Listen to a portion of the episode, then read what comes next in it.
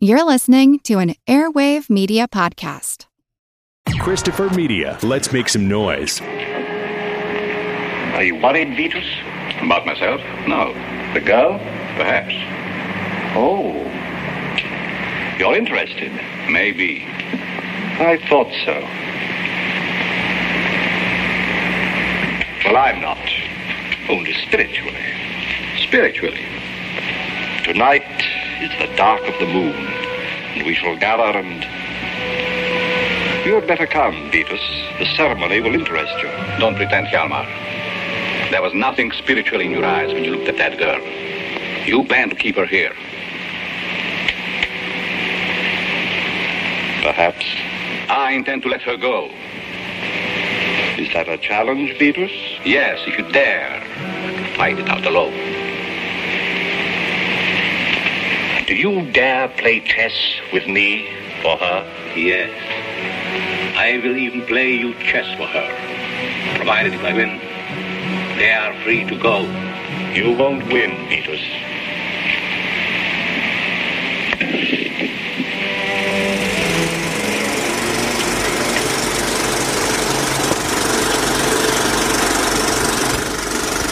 Welcome to the projection booth. I'm your host, Mike White. Joining me, of course, is Mr. Rob St. Mary. I have a black cat. I call him Max. Also with us this week is Ms. Maitland McDonagh. I have a black cat. His name is Pan. This week we are looking at the 1934 horror classic, The Black Cat, the first big American studio film and the last big American studio film directed by Edgar G. Ulmer. The film is a very loose adaptation of the Edgar Allan Poe short story and stars Bela Lugosi and Boris Karloff in a taut game of life and death. Maitland, as our guest, when was the first time you saw The Black Cat and what did you think? I think I probably saw the Black Cat for the first time when I was a kid on either Channel 9 or 11, which were the two local stations that showed old horror movies as part of a huge package of stuff that they didn't have to pay a lot of money for. But I remember seeing it quite late at night after everybody else was asleep. And I'm not sure that I knew precisely what to make of it, but I knew that it looked like nothing I had ever seen. I think I probably saw bits of it over the years, but this is the first time I can remember sitting down and watching the whole thing all the way through, which uh, doesn't take you that long because it's less than an hour. Just uh, sort of reacquainting myself with it, I have to say it it is quite good. Of course, it is 80 plus years old now and does have the feel of those early films. But I think for all of that, in terms of atmosphere and story and sort of the uh, the oddness that's in here, it uh, it, really is kind of singular in a way. And plus, it also reminds me of that quote from the movie Ed Wood, where the uh, assistant uh, gets chewed out by the Bela Lugosi character played by Martin Landau over the quote sidekick comment.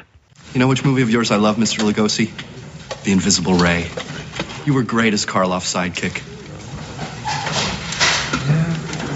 Karloff? Sidekick? Fuck you! Karloff does not deserve to smell my shit! That limey cocksucker can rot in hell for all I care!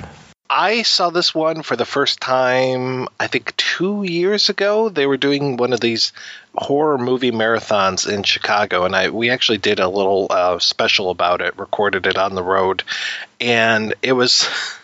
It was very bizarre for me because I'm watching this movie, and all of a sudden I run into a line that I knew backwards and forwards. It was the line about Sounds like a lot of supernatural baloney to me. Supernatural. Perhaps. Baloney. Perhaps not.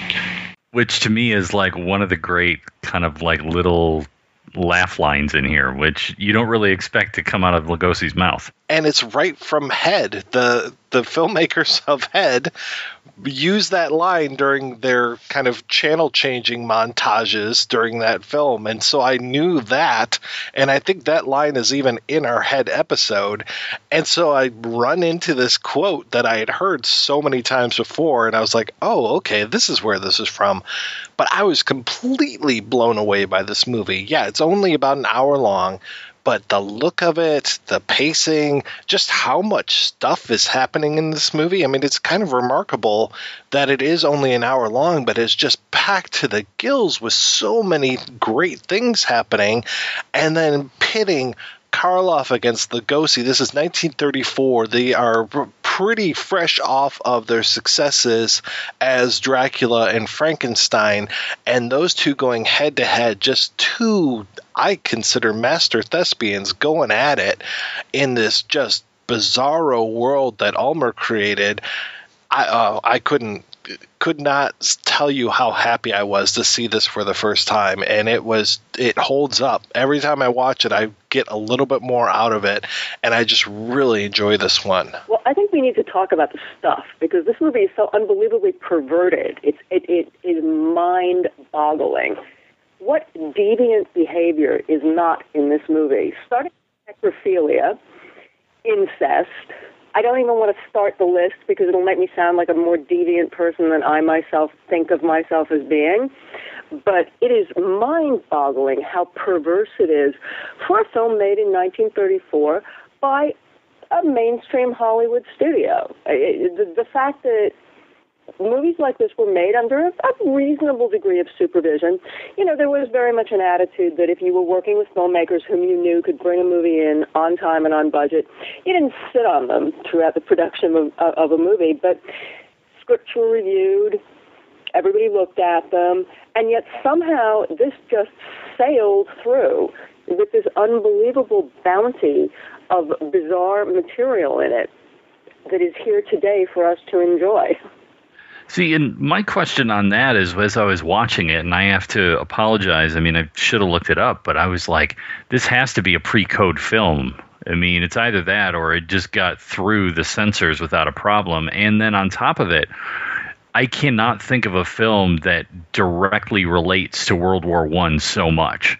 In that the film, you have Lugosi in the beginning, and he says, It's been this many years since I've been back here uh, in the war, and they keep mentioning the war. And if you do the math, it's 1919 versus the date of the release of the film. So there's this whole idea that you know the war shattered everyone. The war was this horrible thing that destroyed people's lives. And then there's even a line in there about you know uh, about you know, are these people any worse than those who had their, you know, limbs torn off and things like that? So it really plays on this concept of just how shattering World War One was. Oh, you're right. It plays into it absolutely directly. I mean, there is a point where one of them says, "We are the living dead. We died on that hill during the war, and yet we're still walking around." It, it's really extraordinary. I mean, it has a kind of power that I think is absolutely analogous to the power of all quiet on the Western Front, except that nobody went to this movie thinking, I'm going to see a movie about the First World War and about the effects of what we now call post traumatic stress syndrome, but was then called shell shock. You know, the way in which the horrors of, of that trench war absolutely destroyed people's minds and souls. So, just for the record, the Hays Code came into effect in 1930, so this was a post code film. Which is pretty amazing considering everything that's in here. I mean, given the length of it, I'm almost wondering if there was stuff that was even cut out, where there was stuff that was even crazier, and they're like, you know, you got to get rid of X, Y, and Z, and it's like, okay, well, here's the movie we're left with, but you, we're still able to get, you know, the other stuff through. Well, from what I understand, they even went back in and did some reshoots after like an initial cut of it, and that's where some of those brides of Karloff kind of come into it, which are just some of the strangest things. And yeah, that's kind of where like the necrophilia comes into it. And I, yeah, I didn't know what to make of these women in glass cages the first time that I saw it. And just these kind of, they looked like the living dead, kind of hanging out in this trophy type you know hallway that uh, of Karloff's. I mean, just uh, yeah, it kind of took my breath away. Well, I'm sure you did know what to make of it. You just couldn't quite believe it. Yeah, it just uh, it really struck me. Like again, how can this be 1934? How can I be seeing this in this this film that was made then? I mean, yes, Dracula and Frankenstein, very mature films. We know that there are very mature films that are coming out around this time, and this is one of the quote unquote universal horror films, but it just strikes such a different tone. I mean, it has that gothic thing of a James Whale type movie, but it just takes it in a different direction and just feels like it's it's almost like it's being played in a minor chord where those were the majors. It feels like everything is just kind of being twisted a little bit more and makes you feel a little bit more unsettled. One of the things I love about it is that it is the quintessential old dark house movie and yet, the old dark house is this incredible Bauhaus inspired modern construction sitting up on a hill. I mean, it's all glass brick and curving aluminum staircases and that incredible shiny floor that I don't know what it's made out of, but it's something, it's a very modern material. It, it really is this incredible collision of the old and the new when you look at the decor of this film that makes it more disturbing than if it were a conventional gabled and towered and widowed walked kind of house. I want to know what you guys think of this as far as we have these two powerhouses that I've talked about before, Lugosi and Karloff, and they are both veterans of this war. One has imprisoned the other uh, in during the war. But at the heart of the movie are these newlyweds, Peter and Joan Allison, who come in, and they're obviously they're our stand-in. They're the audience's stand-in for this stuff. But it was interesting to me that they're this American couple abroad, which it's like they are there for the tourism aspect, whereas Lugosi and Karloff, they're fighting old battles that have never been finished for them. They are definitely still, you know, in that as you said, the post traumatic stress. You know, they, they are still living out World War One. Well, I mean, I think that the answer is in really how you phrase it. I mean, I think it might even be a commentary on sort of American involvement in World War One. You know, they came over, they fought, and then they left, so they didn't have to live with the long term effects in that way. I mean, there was some effects, right, but not the the, the scarred, you know, psyche that just continued to go on and on and on. I guess in Europe post war. Well, and I think, as you said, you know, the fact is, yes, people came home scarred by the war, but they didn't have to walk on the same streets and climb the same hills and go up to houses that they knew were built on piles of bodies and bones because it all happened overseas. And that doesn't mean that there's no trauma, but it does mean that you're physically removed from, you know, if you will, the scene of the crime. Whereas Lugosi and Karloff's characters here obviously grew up here, lived here, and came back here to the worst possible place they could have come back to. I mean, Lugosi's coming back after spending 15 years in a in a in a in a military prison, and three years before that on the front.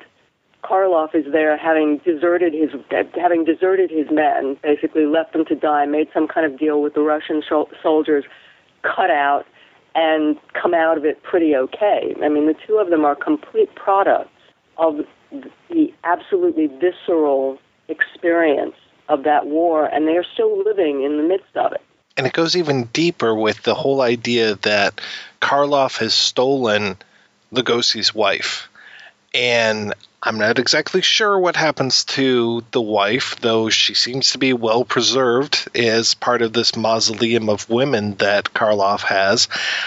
But it's the daughter, and I'm not sure how old the daughter was when this all happened, but she is now living with Karloff. I'm assuming Karloff's lover, they're sleeping in the same bed. So there's that kind of weird perversion that's happening in this film as well. Oh, absolutely. I think the daughter was probably three years old when when the horrible trauma happened.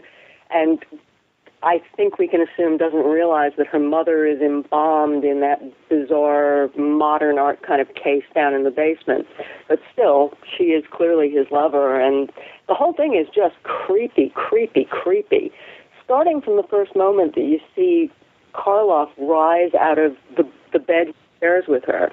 I love when he rises out of bed. That beautiful silhouette of him coming up like Nosferatu, the way that he rises up out of that bed.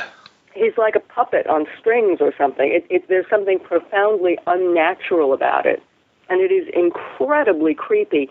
at a point in the movie where you really don't know how creepy the stuff that's coming up is.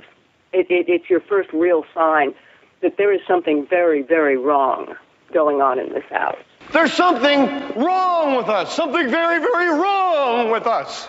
The way that the dialogue, I mean, the, they describe some of these things so beautifully. Like we were talking about the way that these, you know, the, the castle is basically built on a burial ground, and to hear Lugosi talk about, you know, tens of thousands of men died here. The ravine was piled twelve deep with dead, and the little river below was swollen red, a raging torrent of blood.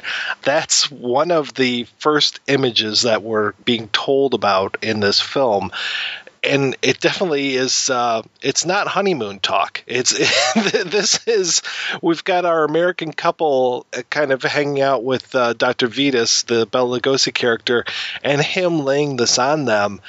Yeah it's there's definitely a lot of history here and to hear the way that he describes this stuff and really so much of the dialogue in this film is as rich as that and actually, that particular descriptor is one that was drawn, I think, quite directly from history, though I think it might have been a French fort that was overrun in that way. So there's a real level of realism there. And the way in which the scene in their, their carriage is, is, is staged is really remarkable because they're sunk in darkness for most of it. And there are just these odd flashes of light that light up their faces it, it's un, it is incredibly film noir looking. A full six years before uh, Stranger on the Third Floor, I think is the title, the film that most people consider the first true noir film was made. It is incredibly noir in its look from beginning to end. The one thing about the um, woman in the glass case kind of thing had me thinking of, uh, and I don't think he was dead then, but had me thinking of like Lenin you know, like embalm these uh, dictators in certain places and then, you know, save their bodies. And uh, really had a, a feeling of taxidermy, which is what I kind of consider, you know, Lenin's tomb to be all about in this particular way. Which it certainly is, and it's it, that that's a a culture that goes all the way back to the Egyptians. The idea that if you preserve people's bodies, you preserve their souls and their essence which is a fundamentally creepy thing because it basically means that the living are living among the dead and that the dead have this kind of special stature. You know, they're embodying the people they were when they were alive, except that I think most everybody can see that they are these bizarre simulacra, even if, if they are the real bodies. They've been converted into something that's that's not anything that ever lived, really. And correct me if I'm wrong, aren't they hanging from their hair?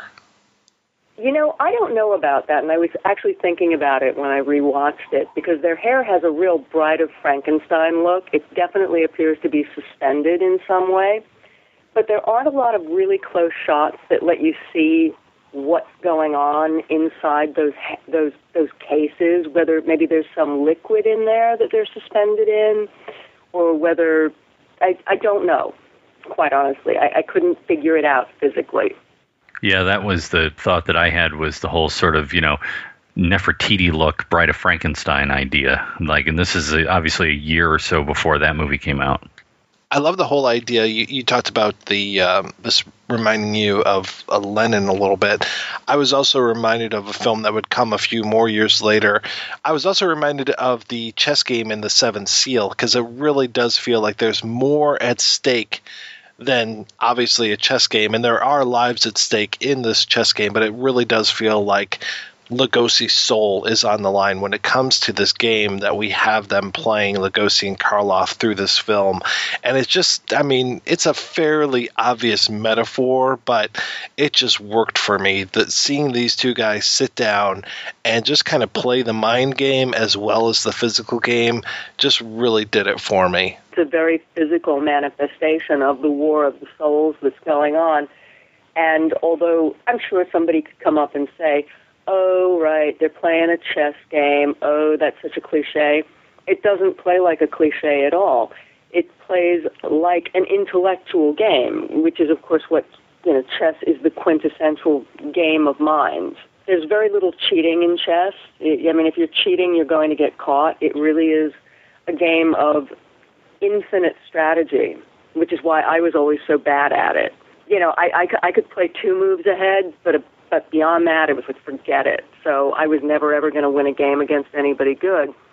It's it's a long game, and you can see that metaphorically, that's what Vitus Werdegast and Hjalmar Poelzig are playing. They're playing a long game. It's a game that has its roots 15 years ago, 20 years ago almost, and they're going to play it out to the end.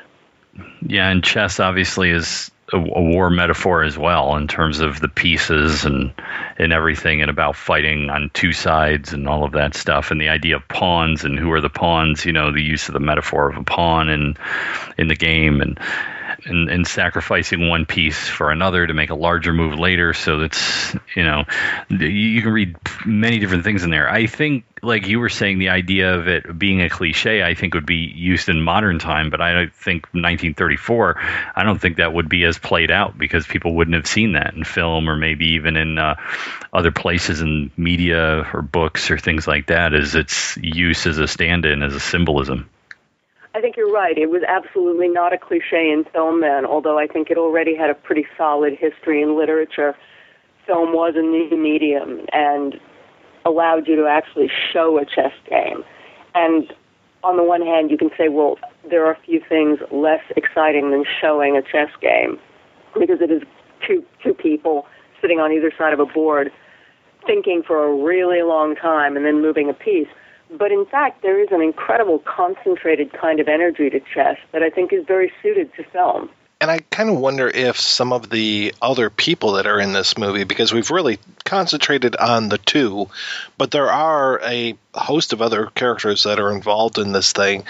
And I kind of wonder if they are almost, you know, the pawns when it comes to this, because the Peter and Joan characters yes, they are our foils. We do experience this through them. But then we have some of the other characters like the Major Domo or Thamal or um, the young Werdegast girl, who, as far as I know, has her mother's name. So she's Karen the mother and Karen the the younger, and also it's the same actress playing both, which is another kind of weird twist to it. So it's almost like it is kind of um, I don't know, incestuous or necrophilia kind of stuff there when you're sleeping with the daughter who looks like the mother and the mother is preserved in a glass case. Just, uh, yeah, I want to call up my therapist and talk about this kind of stuff because it is just absolutely out there. I think it plays completely into the way Poelzig is, is characterized because he's somebody who has constructed a complete artificial, fully realized world around himself and I think to him, the mother and the daughter are interchangeable. They're they're just things. They they are like chess pieces that he can move around. So the fact that there are two Karens really doesn't even bother him in the way it would bother anybody remotely normal. It's just part of the world that he's built around himself within that house, built on that pile of bones. And it, it's very, very creepy. It, it's very psychologically disturbing in a way that I think I think people have written about it, but I think often when people write about the Black Cat, they write about the style of it above the psychological intensity of it. And I think it's it's actually very intense, quite honestly. I have to say that the Satanism angle always takes me by surprise. Even though I've seen this film multiple times now, I always forget that there's going to be a satanic ritual pretty much dead center in this film. And it's like, okay, where did this come from? Where that came from was Aleister Crowley, who was very much in the news at that time for his temple of, what was it, Thoth or Thelema or whatever it was. You know, he managed to make quite a scandal by being the Satanist du jour uh, with all his proclamations and his kind of harem of women. And it, it was a big thing that was in the press. So I think that's the origin of the satanic aspect of this film. I, I don't think that most Americans, for example, really had any keen sense that Satanism was something they should be worried about, that they should be concerned that maybe the, the couple down the down the road whom they thought were a little odd might be Satanists. But it did play into, I think, an idea about European decadence things that were going on in places that weren't America that I think Ulmer chose to harness for this film.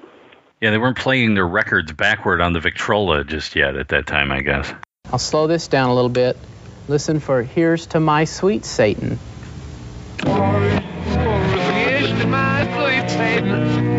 Y'all hear that? Yeah, Satanism in America wasn't invented till the 1970s, I think. That's when uh, Peter Fonda and Warren Oates were running away from them. The American stuff probably has to do with like Fallout post Manson and then, you know, those crazy hippies that that got a little too strange as the 80s wore on. You know, Rob, we've actually seen part of this movie when we covered mock up on Mu. There's a scene of the satanic ritual going on as a stand in for what Crowley was doing. So it all kind of plays back on itself. You know, Crowley was the inspiration, as Maitland was just saying, and then Craig Baldwin used this to kind of represent what Crowley was up to, even to the point where he's he was the one for me who pointed out John Carradine on the organ at the satanic ritual, which I had never noticed until I saw mock up on Mu. In this film, John Carradine. Exactly. Exactly. Because Yes. Carradine's in, um, he's in what, Bride of Frankenstein or Frankenstein? I can't remember which. I don't remember him being in either of those, but he might have been. Yeah, I think he was in one of those early Universal films. It would have been in the culture because he was he was getting attention and all of that stuff, and was still around. Actually, I think he was still doing his thing. Would be Crowley until the 40s. I think he died sometime in the 40s. No, actually, he lived quite well beyond that. I mean, he really did work that satanic thing for decades. And actually, the other person that you you have to think of looking at Karloff's character is um, Anton LaVey, because I swear he must have seen this film when he was putting together his handbook for things that good Satanists wore. Karloff's wardrobe, absolutely the Anton LaVey wardrobe. The only thing he's missing is the uh, shaved head. And Karloff has that great widow's peak going on here where he just looks like he looks like a monster even without the makeup. But he also looks like looks like a piece of modernist architecture, which is what's kind of great. I mean, it's all angles and shadows, which is fabulous. I also love that medallion that he's wearing when he conducts the Black Mass. I don't know if you remember it, but it's uh, it's kind of a U-shaped piece of wire with two little loops on the top. It, quite honestly, it looks like a cock and balls. And then there's a an upside down star inside of it. It's really quite elegant and yet quite vulgar at the same time. Yeah, I think uh, Anton LaVey would approve. Oh, absolutely. My God, he would have put it on every curtain in his house. the the other thing that I love in here, and this has more to do with the credits, is the fact that Karloff is just listed as Karloff, just one name, like Madonna or something.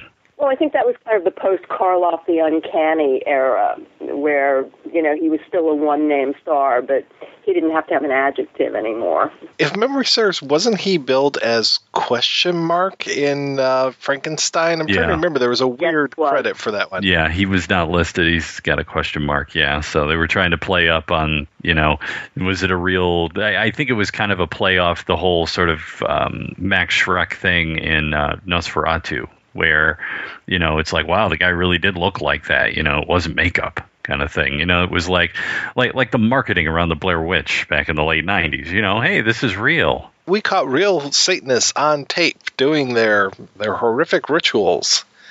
And trying to, I mean, and I should say that, uh, you know, Joan is in danger here when it comes to this stuff because it sounds like her virtue is going to be um, at stake when it comes to this.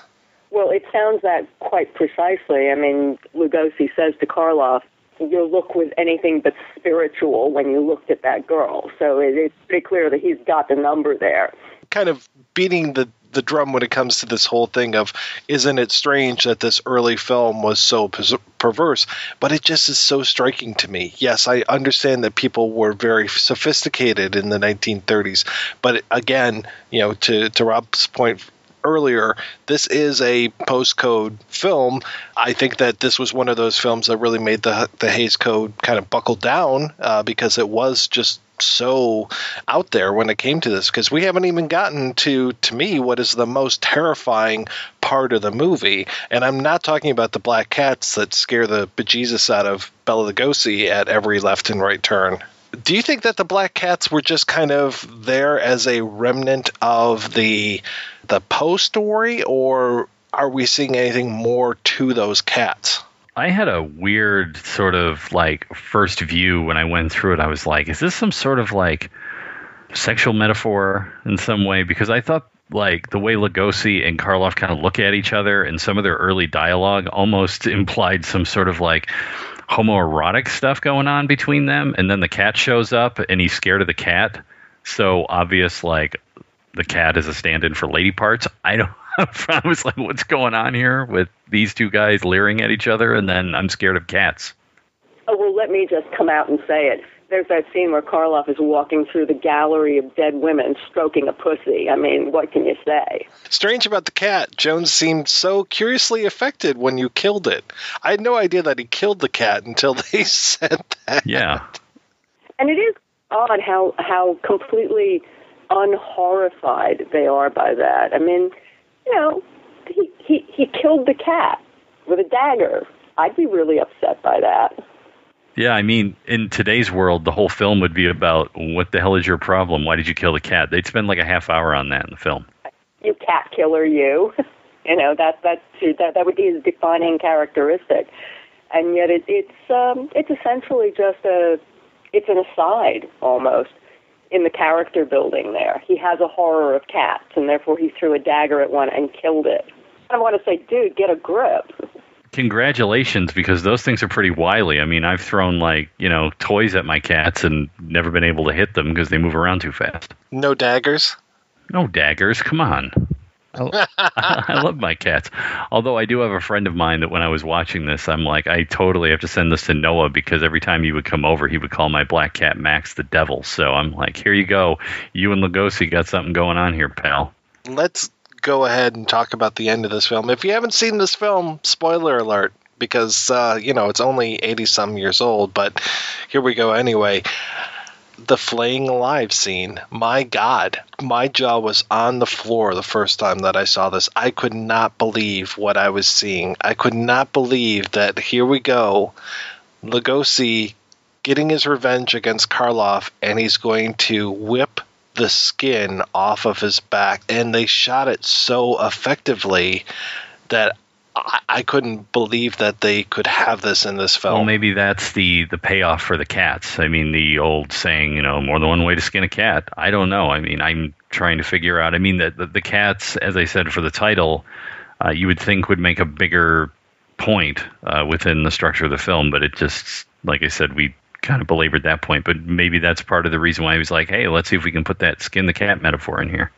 Actually looking at it, and all I could think of was Hellraiser, which is certainly many decades beyond the atrocities of this film. But I, I really thought, wow, that that's like the flaying of uh, Frank, which is kind of pretty goddamn horrifying.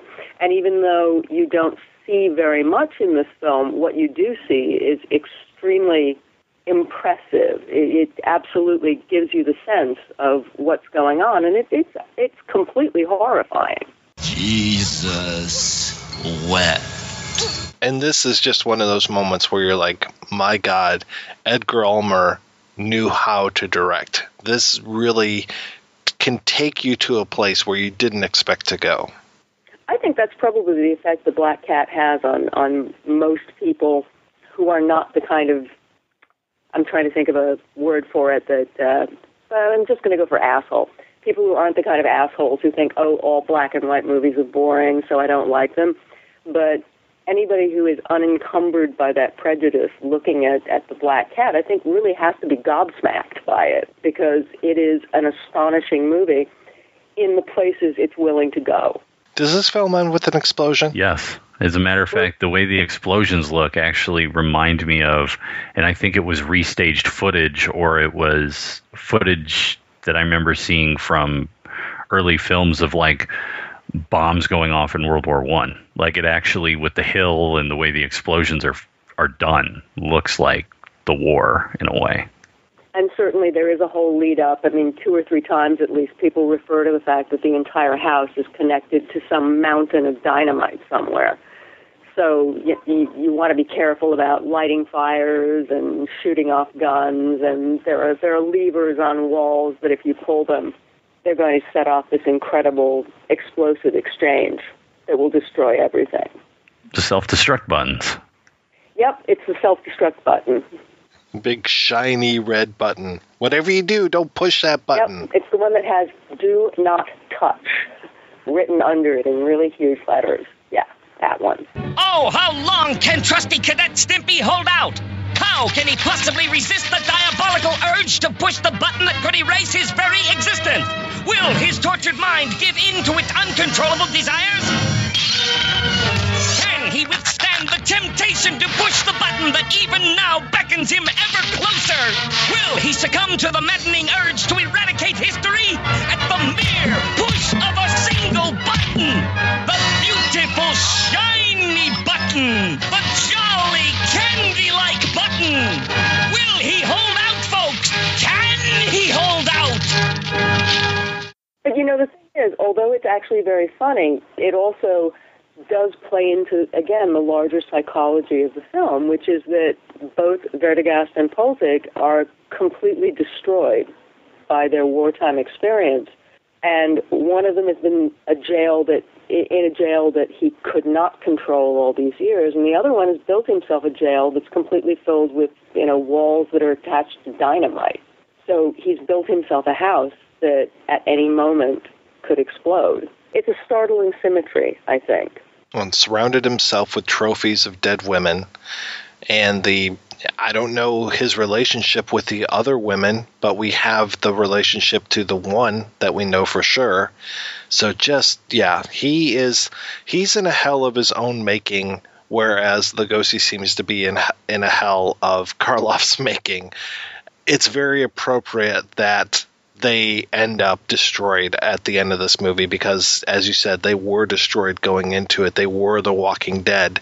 So there's no better way for this thing to end. It's not one of those, you know, atomic supermen, every film must end with an explosion kind of thing, but it was one of the more appropriate explosions at the end of a horror film. Absolutely. It's the explosion that you know is coming from the moment that you begin to understand who those two characters are. I mean, you know that there can be no good ending to this. The best possible ending is that maybe these poor young Americans might be able to get away unscathed. But that's it. Even they are not unscathed. I'm sorry, no matter how happy they look at the end, you don't walk away from that kind of thing and be, hey, I'm okay. We were on our Right. honeymoon. We met this guy on the train. We were tortured. We were terrified. We were trapped. But that's okay. We're fine now. We're going to go meet my mom in Vienna. All's well that ends well. Isn't that what the old Shakespeare said? Yes, precisely. By the time we get to Vienna, it'll all be a distant memory. Ah, it'll just be a good story to tell people at parties. It's a shame we don't have any slides we can show them. The thing that I also like about the film is it has basically a postscript because the film could have ended with the explosion of the house and all of that, but no, it ends with the couple on the train and they're reading what appears to be a film review. So it actually ends with a criticism of a, of another film or another project in a way and them sort of discussing it just a bit. It's actually a book review. Uh, the the husband is a, a writer of mystery novels, and it's a review of his new novel that suggests that you know the plot twists he's thought out really are preposterous, and it would be really good if in future he could confine himself to things that people could believe, as Yeah. opposed to what's just happened to them. Yeah.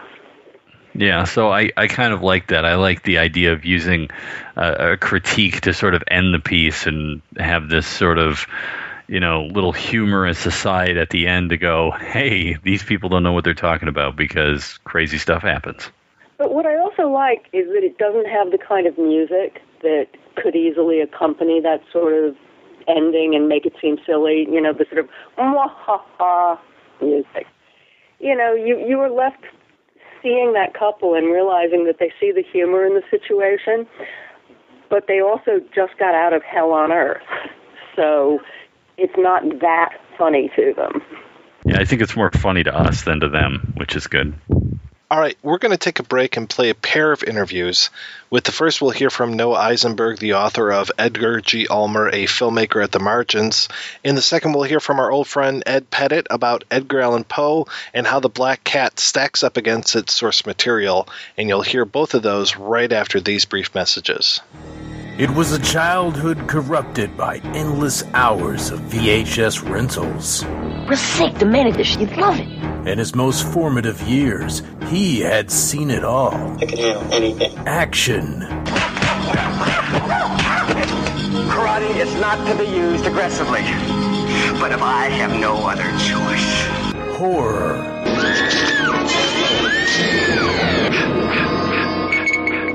And romance. Now, he's decided it's time to go back.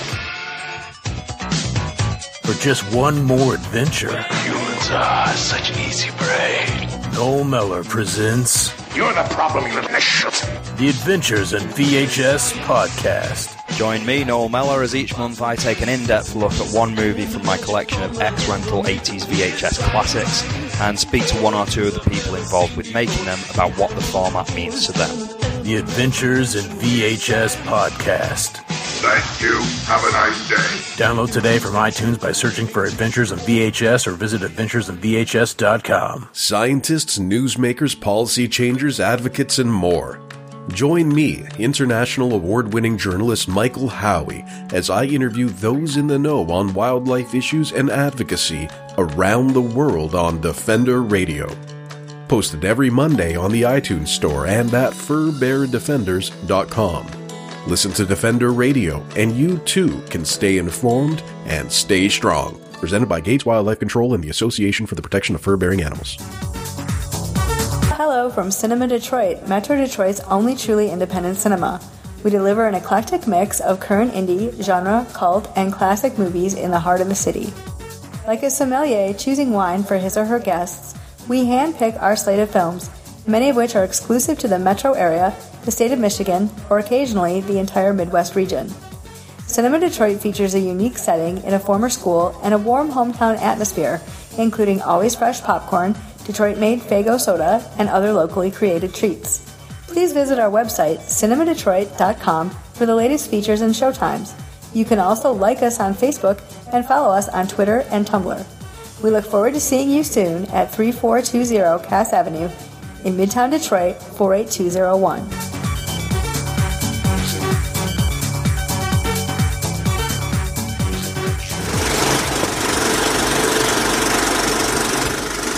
What was the first Ulmer film that you saw? It's funny. I think it may have actually been The Black Cat. I think that I saw The Black Cat many years ago, and I may have even seen it before then, but I think I saw it and, and, and, and have it in memory when I was studying Weimar cinema at UC Berkeley in the early 90s. And somebody had told me, oh, you, you know, you got to see this, this, this movie because it, it really is it's a funny throwback in a way to Weimar, but made in the U.S. There are all sorts of these, you know, it's kind of the afterlife of Weimar, and and I said, oh, I should go see it, and I checked it out, and I think that's the first time I saw it was in the '90s. I was TAing for a Weimar cinema class, and I watched it just to see what the person who told me about it, what what he meant. I think it actually may have been my dissertation advisor. But I may have watched it earlier, you know, one of those Saturday matinees, or you know, the the, the the the the many many times that the film was broadcast during my childhood. I may have I may have also actually saw a lot of horror films uh, as a kid, um, and I may have seen it then, but I just I'm not sure. You know, I can't remember which Lugosi Karloff, movie it was, and they all kind of become one after after enough viewings, and so. But I believe uh, the Black Cat may have been the first Ulmer film, unless prior to that I had seen Menschen am Sonntag, People on Sunday, which is his late Weimar silent that he co-directed with uh, Robert Siodmak. And then Detour came soon after, but I think I think those are the first films that I saw by Ulmer. Now, this was Ulmer. It wasn't his first foray into American filmmaking. He did the Damaged Lives film before yeah, this. but that was done for the Canadian, what is it, Hygiene Council, I think is what it was called. So I'm not sure you'd really call that. I mean, that's more of a, a curio on his, you know, CV than it is an actual full-fledged feature film made for an American studio. So, Damaged Lives, which is, you know, was completed the year before in 1933, yeah, it was made for for this uh, Canadian Social Hygiene Council. There was a guy named there named Dr. Gordon Bates, who was the the uh, the head of the Canadian Social Hygiene Council, and I think he had a hand. And there were these guys, the the Cohn brothers, C O H N, uh, who were connected to, to Columbia, but the film was really, you know, it was an independent. And so the first foray into, and it was a brief first, and it turns out to be last foray into, you know, studio direction was The Black Cat in 34. That was what looked to be at the time when he made the film what looked to be a very auspicious beginning to what, of course, he'd hoped would be, I think, a long career working inside the studio system. And as we all know by now, that was that you know that was not the case. For, for better and possibly for worse. But when when he was tapped to direct this this this film uh, in early '34, he was sort of a precocious young emigre in Hollywood who looked to be at the beginning of a very very promising career. The way that things played out with this picture, not only his choice to stuff the film with with you know classical music that he did with the uh, you know working in collaboration with Heinz Roemheld, who later scored uh, Yankee Doodle Dandy less than a decade later and picked up an Oscar for that. But it was really a very talented European trained composer. So not only did he stuff the film almost every single minute of the you know little over an hour of screen time filled with that classical score, but also just all of these German touches, the the the the, the, lighting, just the, the the way that he handled, you know, would have I think, and perhaps was for some at least, and certainly for you know for Uncle Carl, for for Carl Laemmle, considered to be just too gruesome in the way that he handled those very, very violent scenes, but did so by aestheticizing violence in a way, in the sense that, you know, if you take, for instance, the scene in which uh, you have uh, Bela Lugosi being basically flayed by, by Boris Karloff, and, and, you know, we, we don't actually see, but we see the hands, and we see the shadows, and we see, you know, that was, that was, that I, I don't think that's what what what uh, Uncle Carl had in mind when he gave young Edgar Ulmer the assignment to direct before he took off then for you know for the for the spas in in in, Europe. So you, you have both of those things, and then you know on top of it, as I as I, I write about at some length in the biography, uh, you know he goes ahead and falls in love with uh, with Shirley, um, then Shirley Alexander, you know, married to to Carl, Uncle Carl Laemmle's beloved nephew Max Alexander, and so if he hadn't already done enough with his classical score and with all of these kind of uh, uh, Germanic, you know, aesthetic flourishes and aesthetic touches, he certainly didn't curry any favor by by running off with uh, the the wife of his beloved nephew Max Alexander, you know, who later would become Shirley Ulmer and would be. Uh, Edgar's lifelong collaborator and you know the script supervisor on pretty much every picture he directed and that's essentially what she was doing during the production of the Black Cat was training with uh, with Maury uh, Herring to to become a, a script supervisor, or what they called at the time a script girl.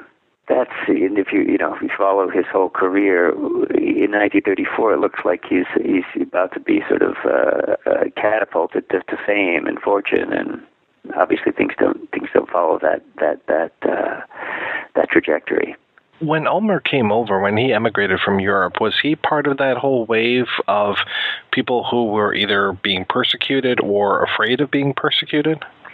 Well, that's a good question. Now he arrived in in in uh, Hollywood already in the mid twenties. To April twenty four is when he when he when he arrives in uh, Ellis Island. He makes his way west as quickly as he possibly can. I think he ends up out in, in the movie colony by uh, uh, by by late 24, and that's when he starts working at Universal in the art department, collaborating with among others this guy Danny Hall, who does the uh, you know does the sets together with Ulmer for for the Black Cat. Um, that's a British-born art director, uh, Charles D. But he went by Danny, Danny Hall. Um, and so, uh, you know, I, I think it's it would be overstating it a bit to say that that that Ulmer fled to the U.S. because he was, you know, persecuted as a, as a Jew or feared persecution. Um, but when he was here, and with the rise of Hitler, he was definitely attuned to what was going on. So, on the one hand, no, he was not one of the, those, you know, refugees who arrived on these shores after January of '33, after Hitler's, um, you know, rise to power.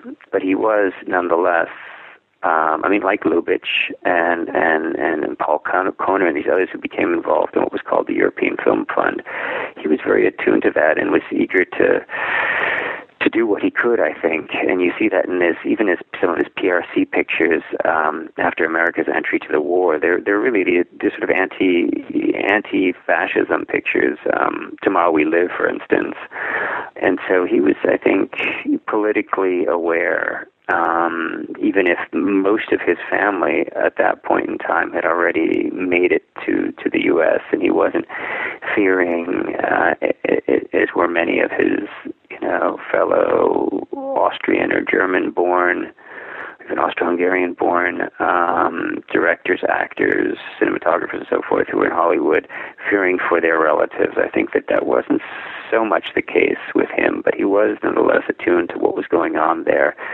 uh, and and was you know I think um, he was unsettled by it, no doubt. I mean that's that's an understatement. I mean I think he was really pretty pretty. What I can tell you this is you know after the U.S.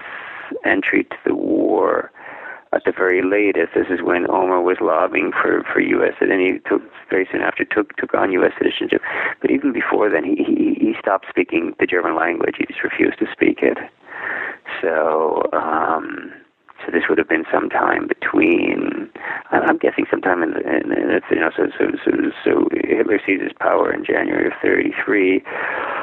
Ulmer makes this film a year later in 34, I think it's sometime in the late 30s that he just decided that he was no longer going to speak speak German. And his daughter Arianne says that he, you know, he would only use it to count and to swear. but but uh, but apart from that, he really pretty much abandoned his, you know, what had prior to that been his, you know, beloved language. And he, he returned to it later after the war. But but there was a period when I just think he, he refused to even speak the language. So that should give you some sense. Even if he was among the fortunate in terms of, you know, arriving here with uh, first on his own and then having his, his his sisters and and brothers and mother even make their way to the to the U.S. So he was among the fortunate there. I mean, I'm sure he had relatives. I couldn't count them for you, but I'm sure he had relatives who who perished uh, at the hands of the Nazis. But but uh, I, I don't know of him speaking directly to that in any of his private writing or even anecdotal information. I just know that he was deeply, deeply unsettled by what was taking place there, and and you know, and I think you can see some of that in the Black Cat, and especially in that you know that the, the parts of this the, the the the script that were never you know that he was never really able to to, to shoot, and and you know the film is it, it, it's it's his first foray into sort of relatively large budget and certainly you know st- studio or you know working at Universal that was a pretty big break for him.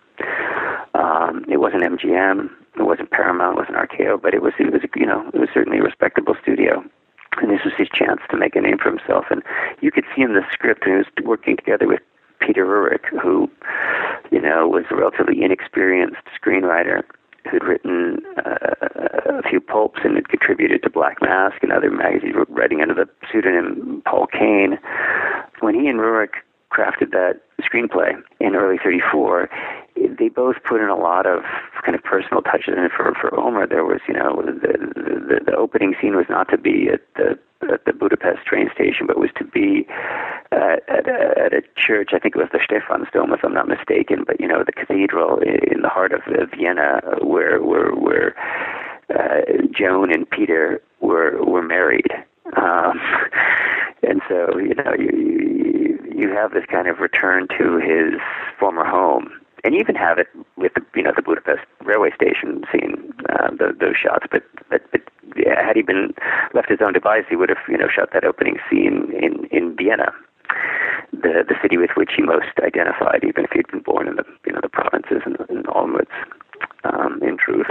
Um, but he always claimed to have been from Vienna, and that's really where he you know where he grew up, and that's where his mother was born, and so it makes sense. So you know, in this film, he I think wanted to retrace certain steps of his in a way, and. uh and you, you have that in the in the in the script. There were a number of, of you know you asked about the connection to to Nazism, and there were a number of, of sort of allusions, not so subtle even allusions to what was happening in Germany at the time.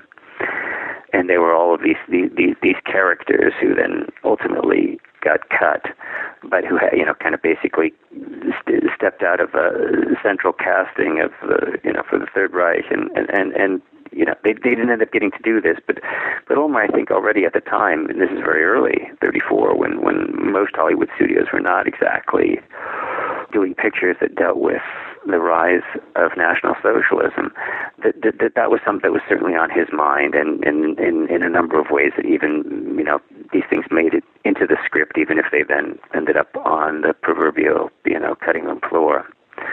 But he was definitely thinking about those matters. Looking for all the different names. I don't I, I don't know them by heart, but I, I could you know the the uh, uh, the different names of the figures that he had in that sh- that that shooting script of his that didn't didn't make it. But I can't remember whether there was a, whether there was a, Heydrich. Let's see here. We have a oh no, there's a Frau Göring. That's it. Who was to be played by a woman with a dark fuzz on her lip, suggesting Hitler's mustache. That's it.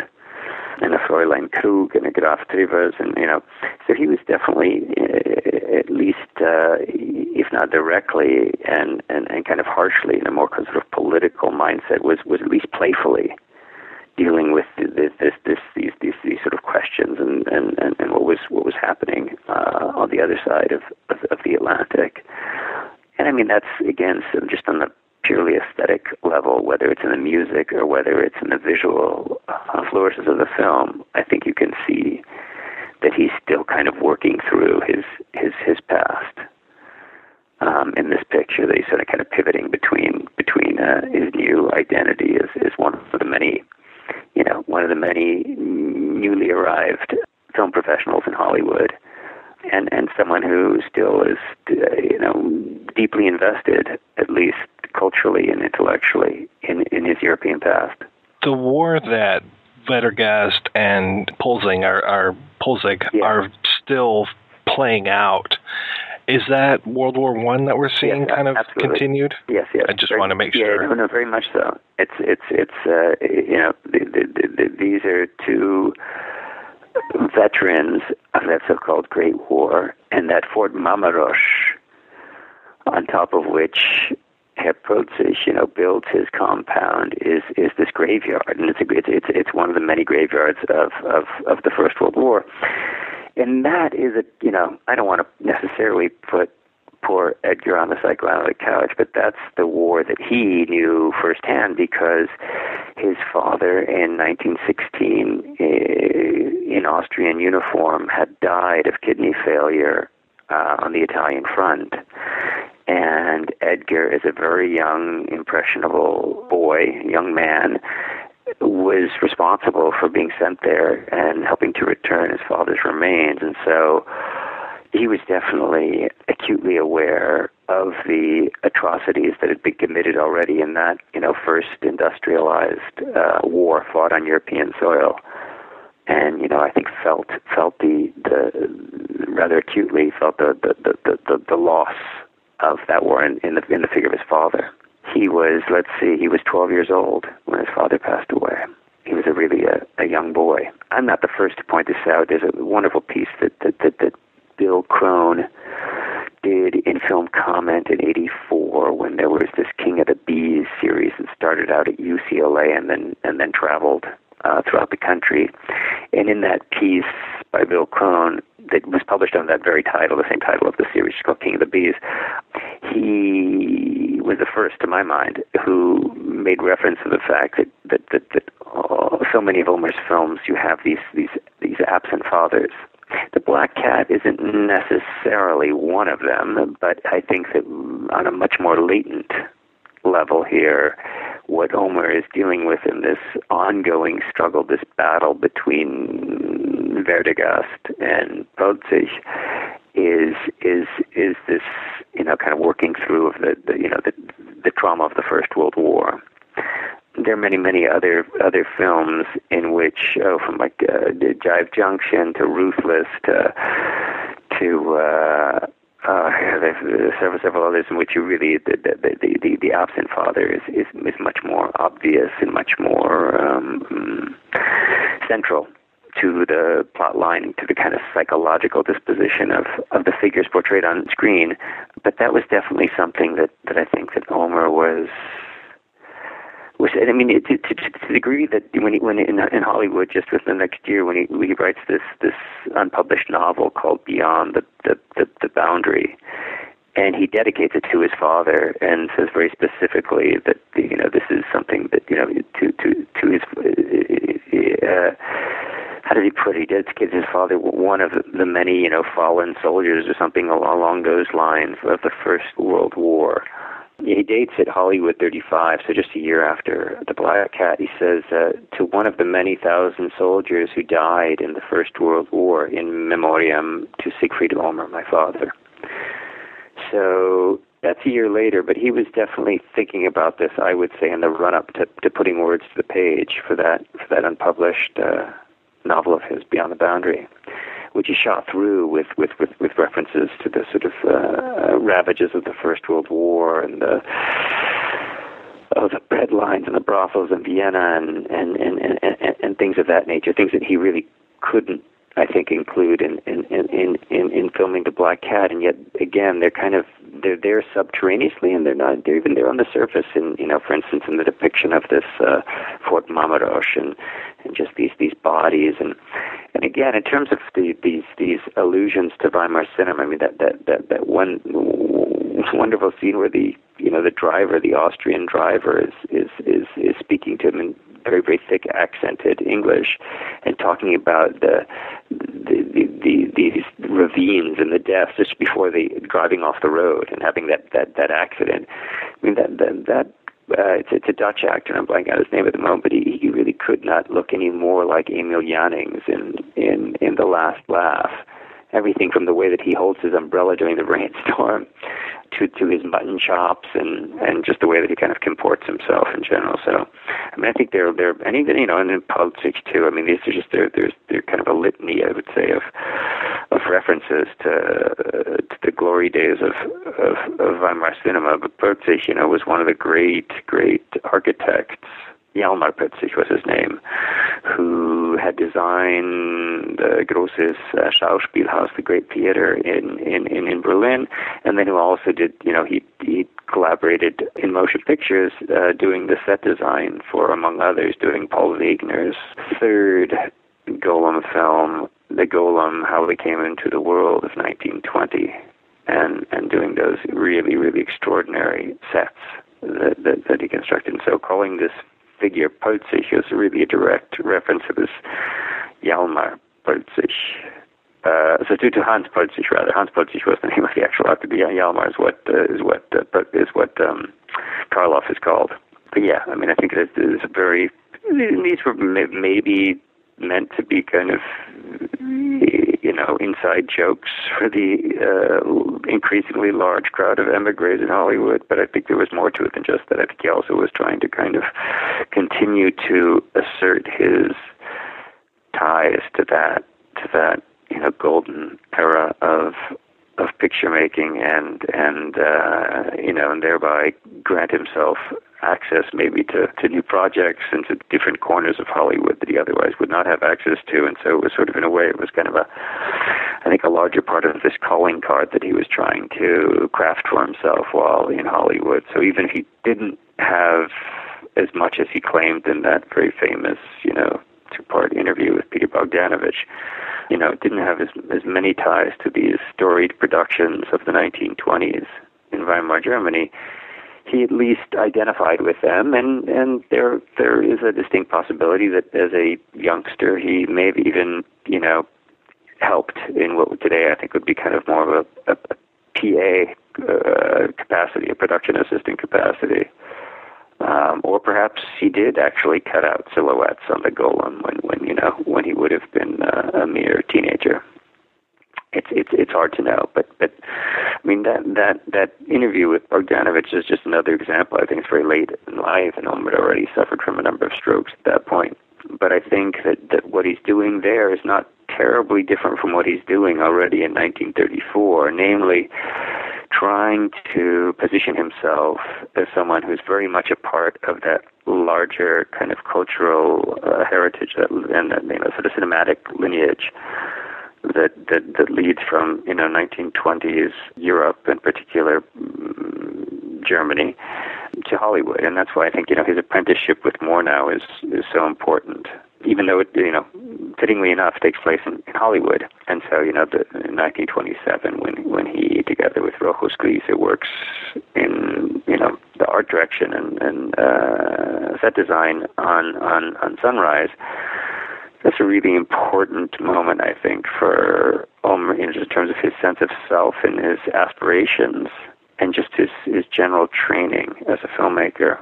And I think he always saw himself as being, and I think of the words of, of Andrew Sarris as being the sort of the rightful heir to the to the Murnau estate. And I think that you can see quite a bit of Murnau in in the Black Cat too, just again purely on the on an aesthetic level.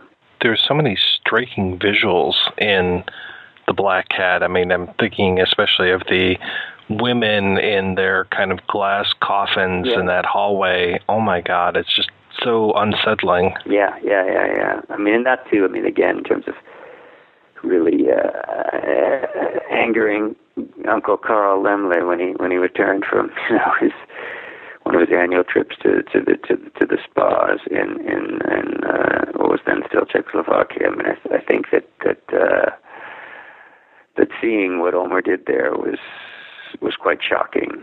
I mean, visually, just as you say, unsettling and striking, and, and but but also I think it was Uncle Carl was not prepared for that.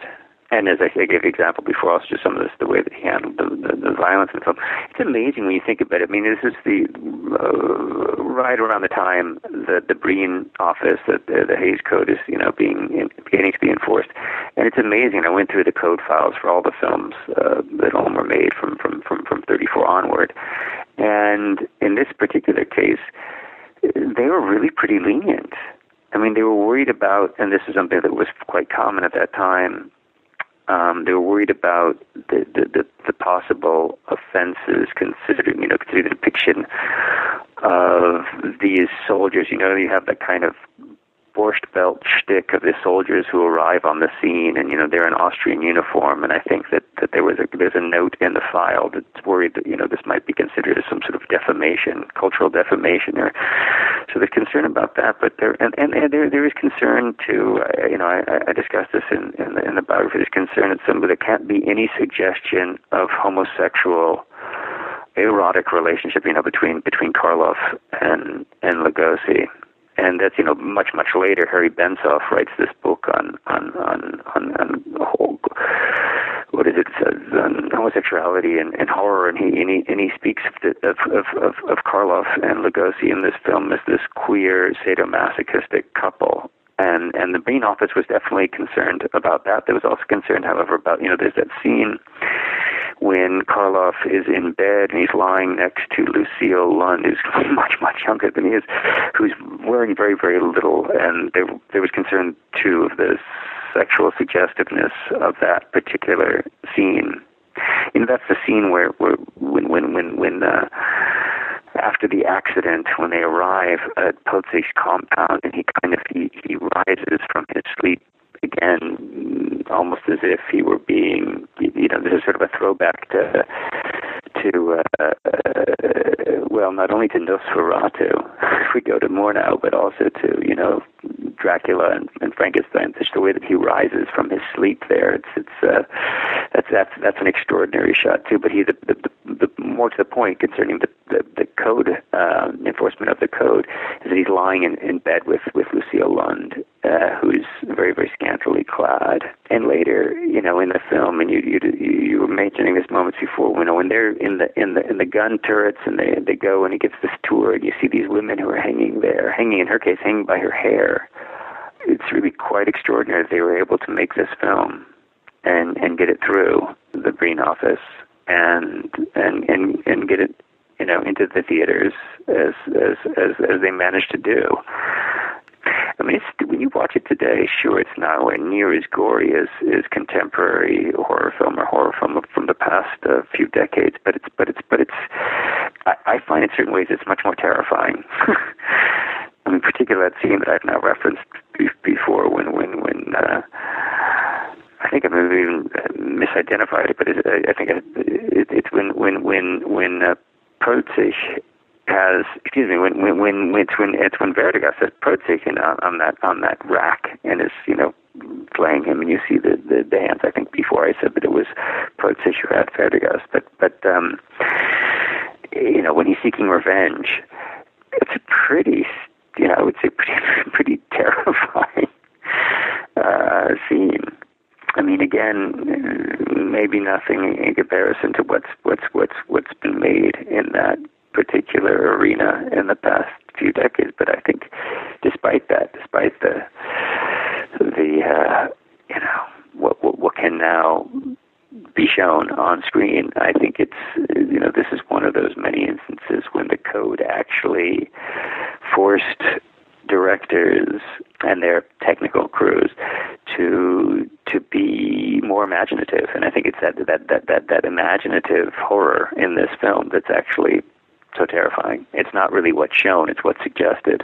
I just saw the movie for the first time probably about 2 years ago and it really got to me. It just really affected me so much, and especially yeah that fleeing scene. And I was always curious if that had been cut or if it was shot the way that it was shot. That's a good question. I, I I don't know whether they cut there. I don't believe so. I don't recall coming across in the files at Universal. I don't recall coming across any mention of the cutting cutting. There were other things that were, were of course cut, but I I think it was shot the way that you know the shooting script. I think it pretty much adhered closely to that. I, I don't believe that there were any major cuts, and I don't, you know. Oddly enough, again going through the you know the PCA files, the Production Code Administration files, I don't recall seeing any major demands there. It packs a pretty strong punch for you know a, a film that barely stretches over 60, what is it, 67 minutes, and and it was made in 34. It's it's it's pretty damn terrifying. And you know, it's funny. It, it's one of those films that has, has because mainly because it's part of the Universal horror cycle. Because it's you know the first of whatever it was eight. I think it was eight pictures in which Bela Lugosi and Boris Karloff you know played opposite of of, of one another. It, you know, it has a kind of cult following, and it often makes the rounds at different uh, horror festivals.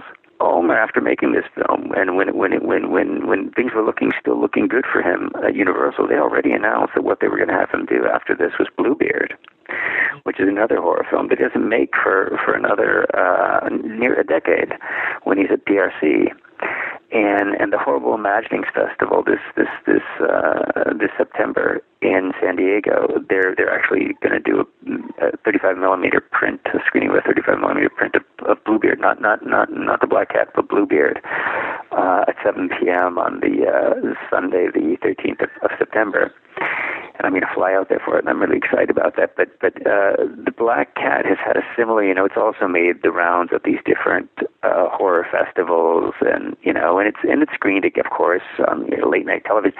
Lots of, as you can imagine, lots and lots of Halloween screenings. Um, and part of that, I think, is that people, you know, bona fide horror fans, are you know, kind of gravitate towards it. Cult movie fans gravitate toward it, and also I think it's got a kind of campy element that people enjoy. I mean, part of it when you know I was saying moments ago how it's really quite you know packs a mean punch and it's still kind of terrifying, but there are other moments where you just kind of laugh because it's so silly. and again, it's unclear to me whether whether some of that was really intended or whether that's just part of a film, you know watching a film that's so corny from the from the 1930s uh, and watching it through 21st century eyes. Well, another interesting uh, thing connecting Bluebeard and Black Cat is the presence of John Carradine. Yeah, yeah, for sure, absolutely. And here, mean, here he just he's his back is to the camera. Carradine does link the two, and Carradine was one of Ulmer's favorite actors, and he worked with him on, you know, um, well, first the Black Cat, and and then and then Monsoon in in, in '43. It's sometimes called Isle of Forgotten Sins, where he plays this this. uh well, he's kind of a pirate of sorts, and then of course Bluebeard a, a year a year later.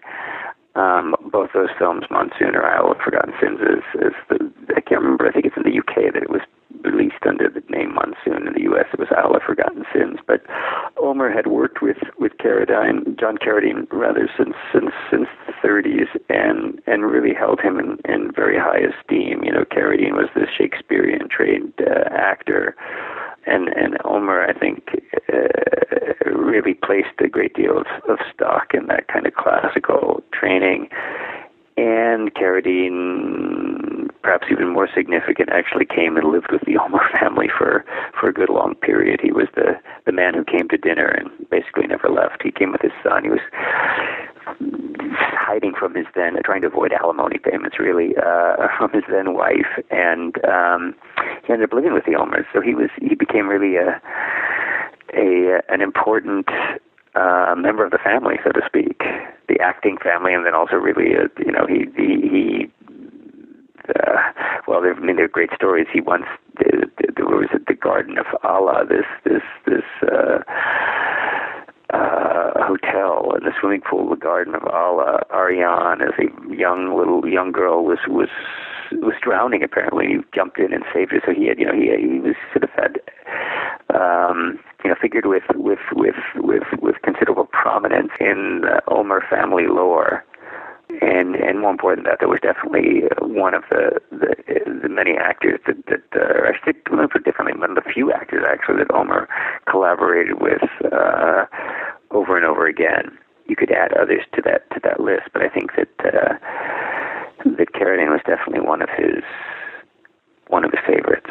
Even if in in you know the Black Cat, his role is really rather minimal.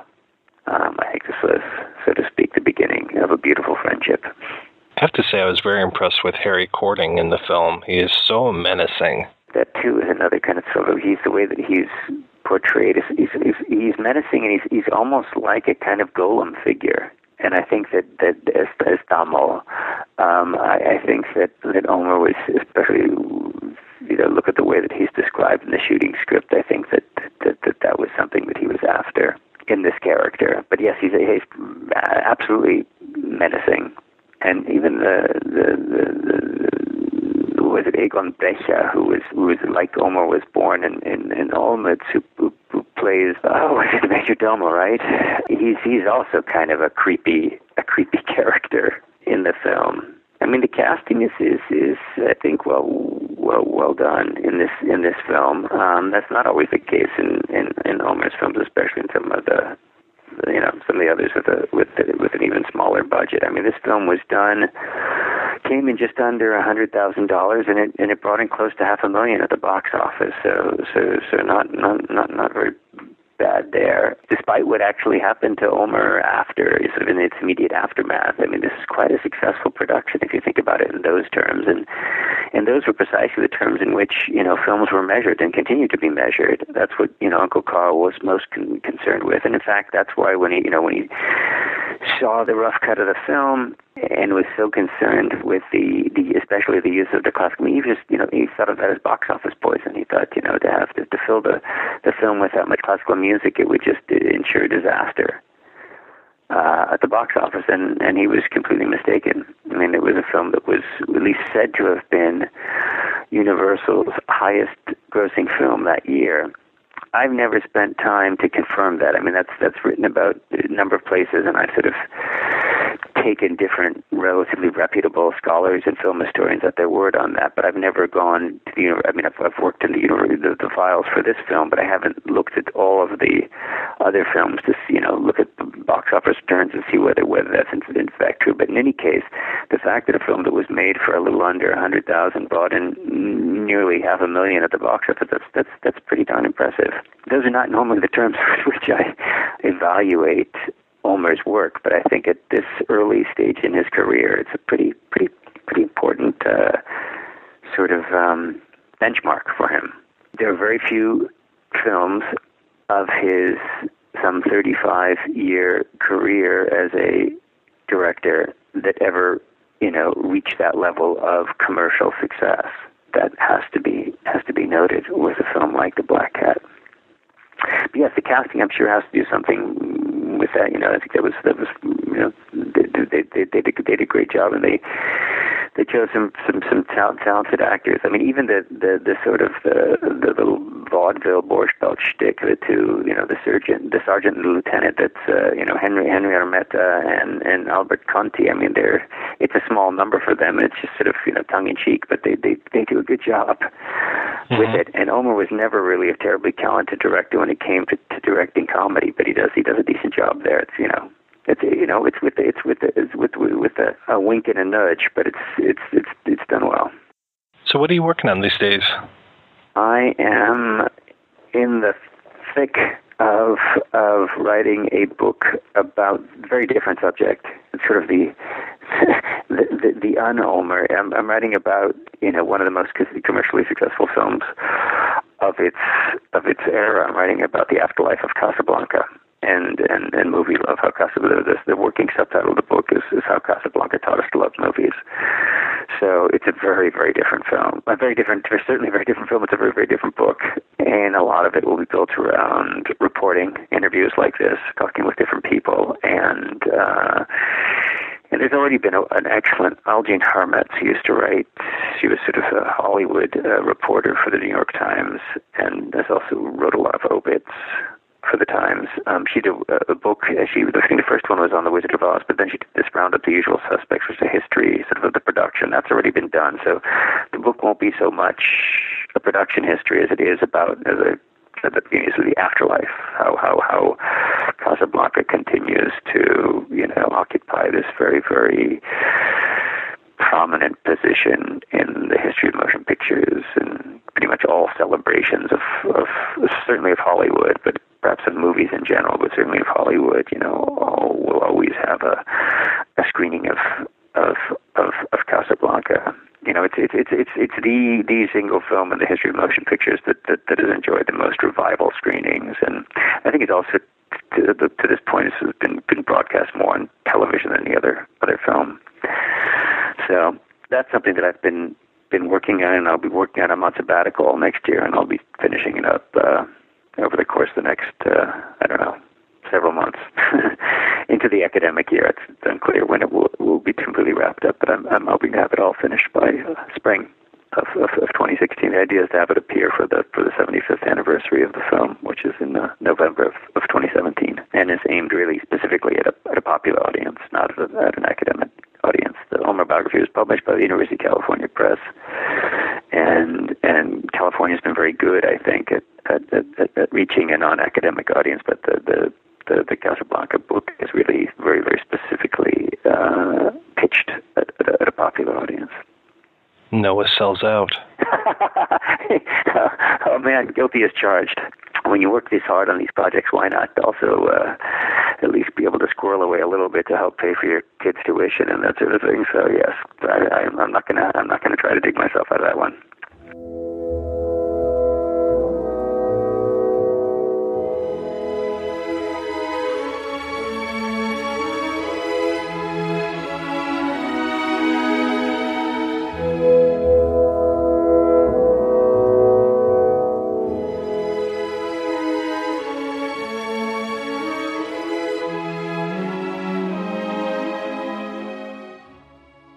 You are known, well, you're known on Twitter, but you're known otherwise as the Philly Poe guy. Why the Philly Poe guy?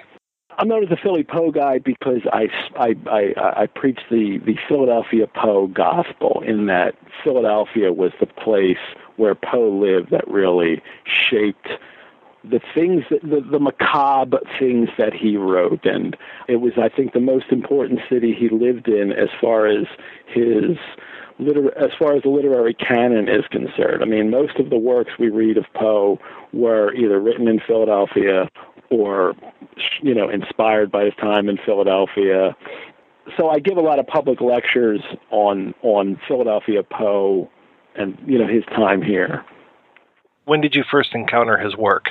I first encountered the works of Poe in school, but I don't remember how early it was. Um, a lot of people have those great, you know, you know, Poe stories where you know I was sick and I was at my grandmother's and it was this old volume on the shelf and I pulled it out and I fell in love.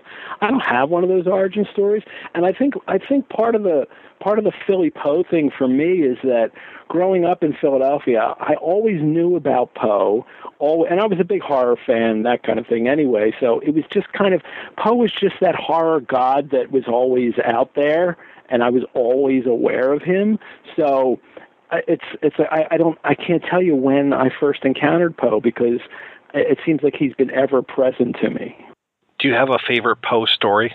My favorite Poe story that's not that well known is Man of the Crowd, which is this bizarre story set supposedly in London. That's the, that's where it says in the story it's set. But he wrote it in Philadelphia, and as the character walks around this nightmarish, falling apart, derelict, phantasmagoric city, it sounds like he's describing Philadelphia in 18, you know, 40, um, uh, around when he wrote it. And I love that story because he also it's also a mystery story in a sense. Someone sees this old man from a coffee shop window and he assumes that this man, he looks at him and, and can tell this is the most evil man on the face of the earth.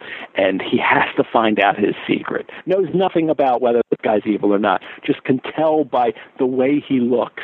And he follows them, he follows him over the course of this long night. And and to give the end of the story away, he doesn't come up with an answer. And um, for Poe to write that story at a time when he's also writing his Dupin mysteries and has, has invented the mystery detective story. Uh, the mystery detective story is famed for reassuring us all that even when a crime is inexplicable and no one can figure it out, there is someone who can and kind of provides us all with safety at solving that crime.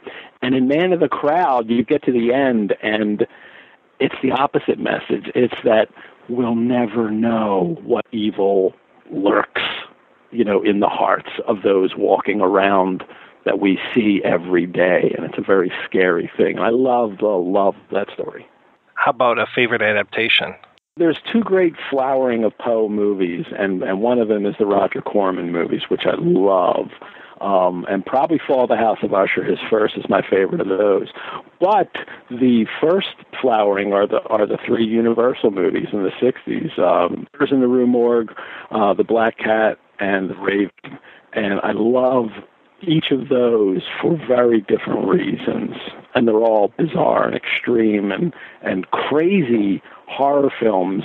Um, you know, and especially to be made at the, at the time in the early 30s let's talk about the Black Cat.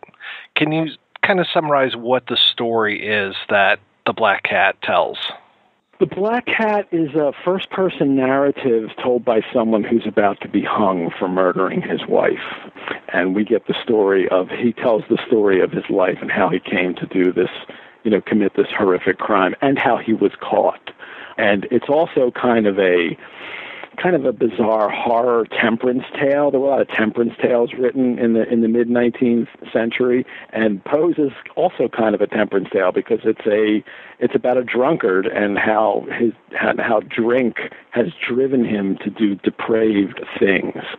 And in the story, he talks about his early life and how he was always uh, he always loved animals, even as a child, and had all kinds of pets. He even had a pet monkey. And then when he's older and he meets this woman and they get married, and he has this pet black cat named Pluto that he loves dearly. And as he continues to drink and and and, be, and become an alcoholic, he he gets mean. He starts you know yelling at his wife and mistreating her, and he starts mistreating the cat as well. And he describes it as he's not necessarily he doesn't have a reason for hurting the cat. He does it out of perverseness. He does it out of this kind of desire to do something really wrong. Um, and one time he grabs the cat and he cuts its eye out. And then the cat, of course, stops coming to him and won't come to him every day because he's he's you know scared it so much.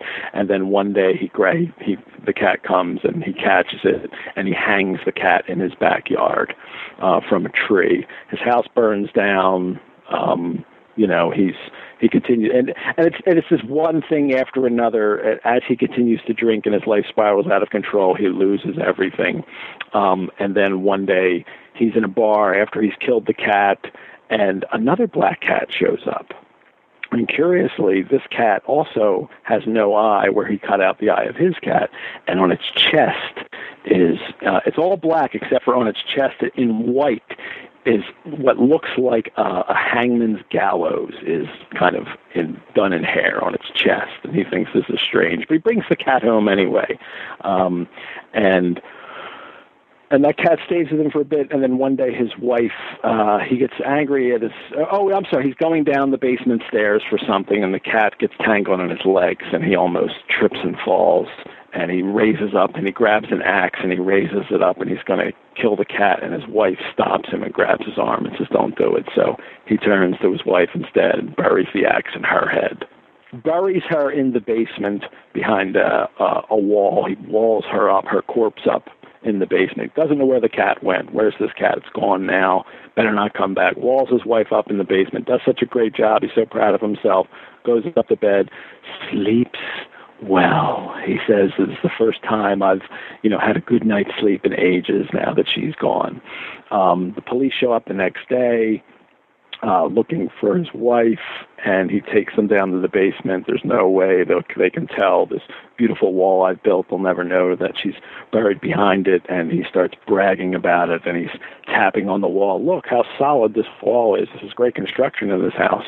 And this wail comes out. This long horrific wail, and the police are startled, and he's startled, and the police say he's behind the wall, and they knock the wall down, and there's his dead wife behind the wall, and the cat is on his wife, and it was the cat that made the wail, and he is caught, and you know that is that is his life story.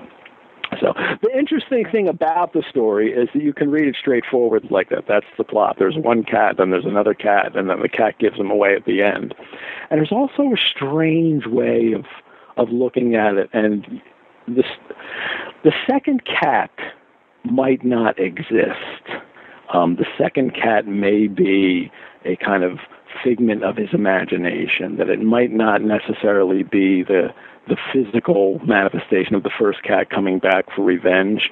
It may be kind of, you know, an alcoholic hallucination that he has. Um, and Poe doesn't tell us one way or the other, you know, if that's true.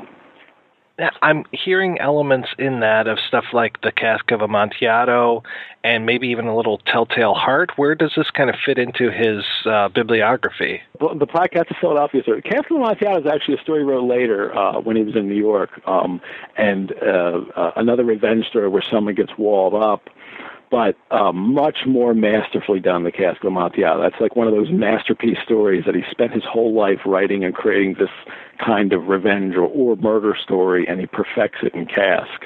But the Black Cat and Telltale Heart, they're both in the Philadelphia days, and they both really represent this uh, kind of change in the way Poe approaches horror. They have very gothic elements in these stories, and setting and mood and the way things are described. But earlier Gothic tales of Poe and of everyone, you know, who, who writes, you know, Gothic tales are, are often Gothic tales in the 19th century are grounded in European Gothicism, where there's a supernatural element involved. And Poe also writes tales like that, but it's after he comes to Philadelphia and and imbibes what I like to call Philadelphia Gothic, which is a kind of realistic urban horror that has that had been written in Philadelphia since the end of the of the 18th century by Charles Brockden Brown on up to Poe, in which the horrors aren't supernatural anymore. They could be someone, they could be a drunkard who you're married to in your house. It could be, you know, someone just living with you, like like in, in, in an undefined relationship, like the like the narrator who kills the old man in the Telltale Heart. Poe's horrors move from this realm of hereditary curses, like in Fall of the House of Usher, that's early on, and then develop into these urban nightmares that happened in Telltale Heart and Black Cat. Coincidentally enough, too, uh, in 19 in 1839 in Philadelphia, there was a, a murder uh, uh, that happened in Philadelphia. James Wood was the murderer's name, and he killed his daughter. His daughter had ma- secretly married someone that the father didn't approve of, and uh, tried to keep it a secret for a while. The daughter came home and finally admitted to it. And uh, her father literally brought her in an embrace as if to forgive her and had a pistol in his hand, raised it up, and shot her in the head. Went to trial, big trial in Philadelphia at the time, in, in early 1840. Edgar Allan Poe is only in, had only been in the city for about a year and a half at that time, is, is just getting you know some scrap journalistic work, and gets uh, uh, goes to the trial and covers the trial for one of the um, weekly newspapers at the time, and writes about James Wood getting convicted, or I'm sorry, James Wood getting acquitted of the crime. They find him not guilty by reason of insanity. That such was his, you know, mental condition at his daughter disobeying him that he went momentarily crazy and killed her, and they freed him. Actually, he went and spent a little bit of time in an asylum, and then he was released. Um, but Poe covered the trial and remarked upon about how calm and cool and collected Wood described how he went and purchased the guns and how he went how he planned to kill, you know, his daughter. And Poe thought that had he been raving and and manic and and in describing this murder, people would have assumed, well, he's so crazy. But Poe thought just the opposite. Poe thought the fact that he was so calm in describing this, that that was the key to to realizing how insane that he was. Poe uses that trial. He uses some of the same words in the Telltale Heart. You get some of the murder talking about how calmly, how coolly he he did things. The same details show up in the Black Cat. So Poe uses this murder that he you know, that, that, that he read about or and from the trial that he covered in Philadelphia, and he uses some of those details for the murderers and his stories. This story was adapted a few times for the big screen. I think that there was a there was a, definitely a Lucio Fulci version. I want to say that Two Evil Eyes used some of it, and I remember that was kind of what turned yeah. me off of Argento for a long time was Two Evil Eyes. But most famously, the 1934 version, which sounds like it has absolutely nothing to do with Edgar Allan Poe.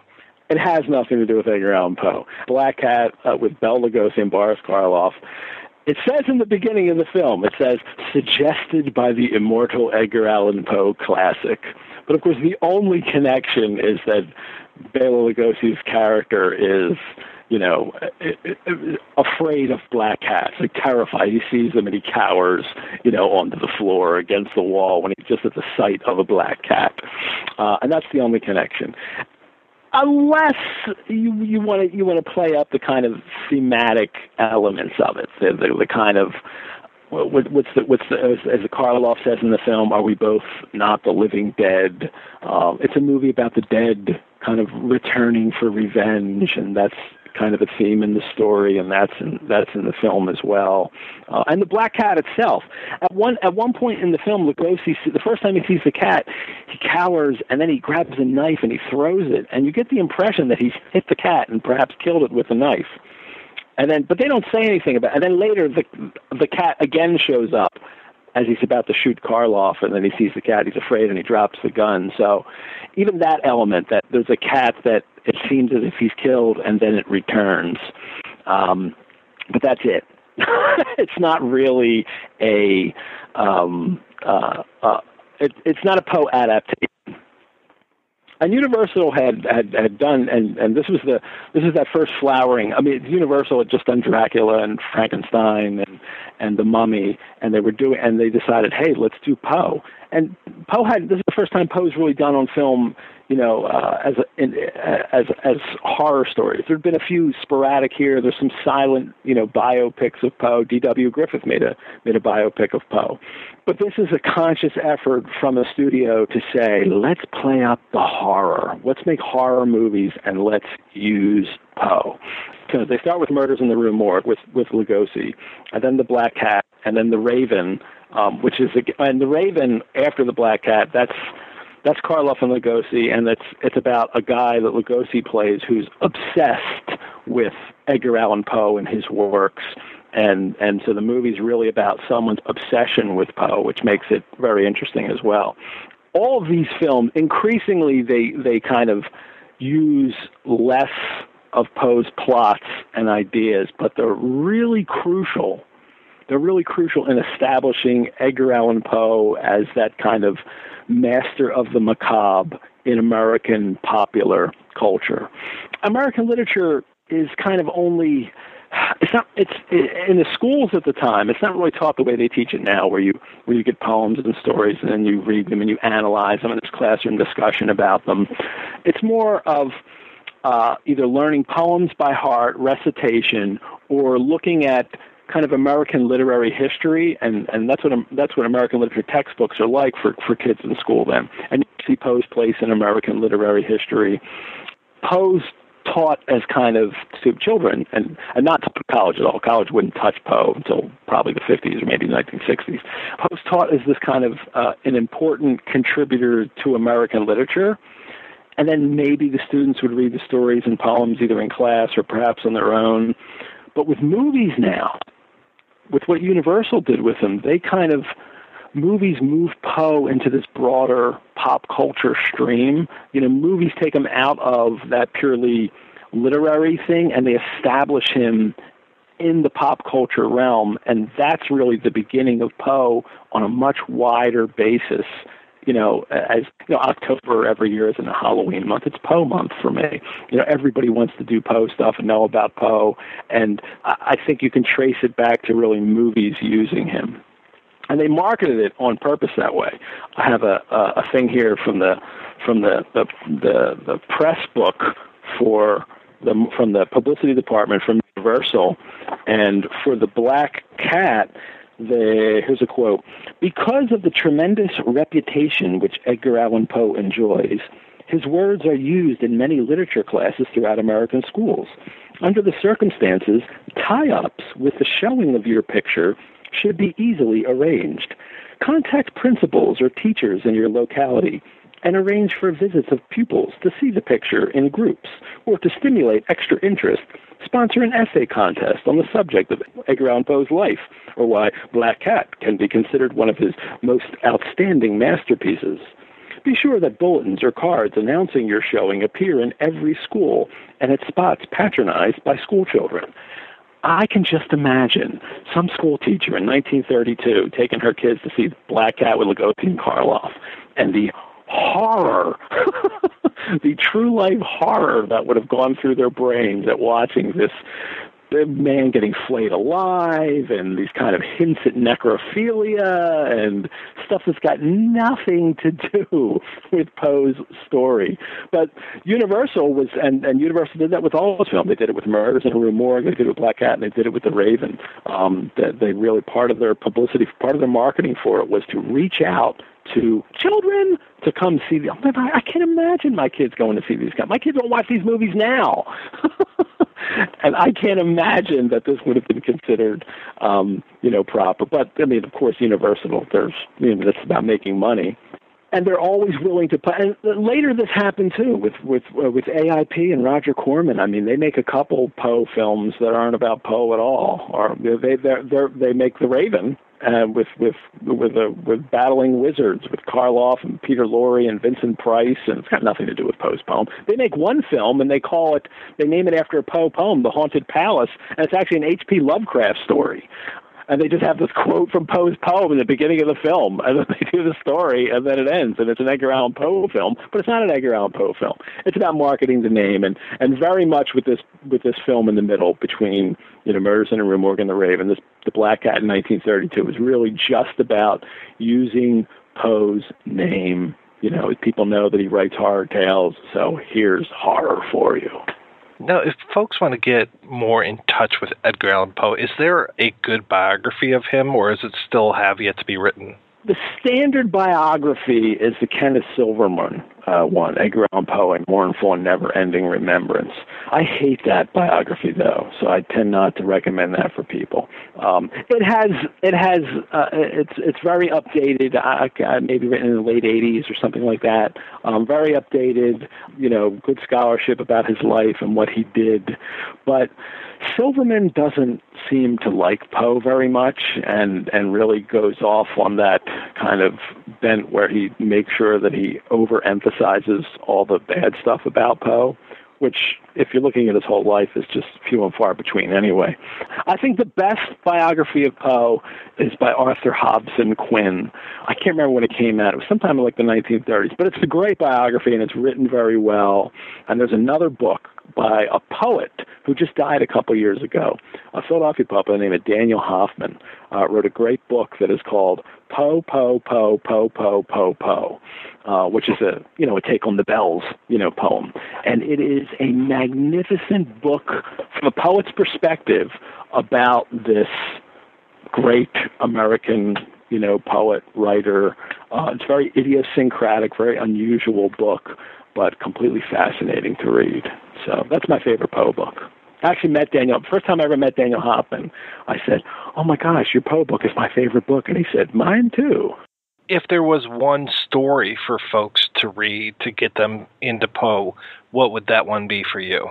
If you're looking to get into Poe and especially the whole horror angle, I mean, you can't go wrong with Telltale Heart. I mean, that is the story that's used to get people into Poe. It's very short.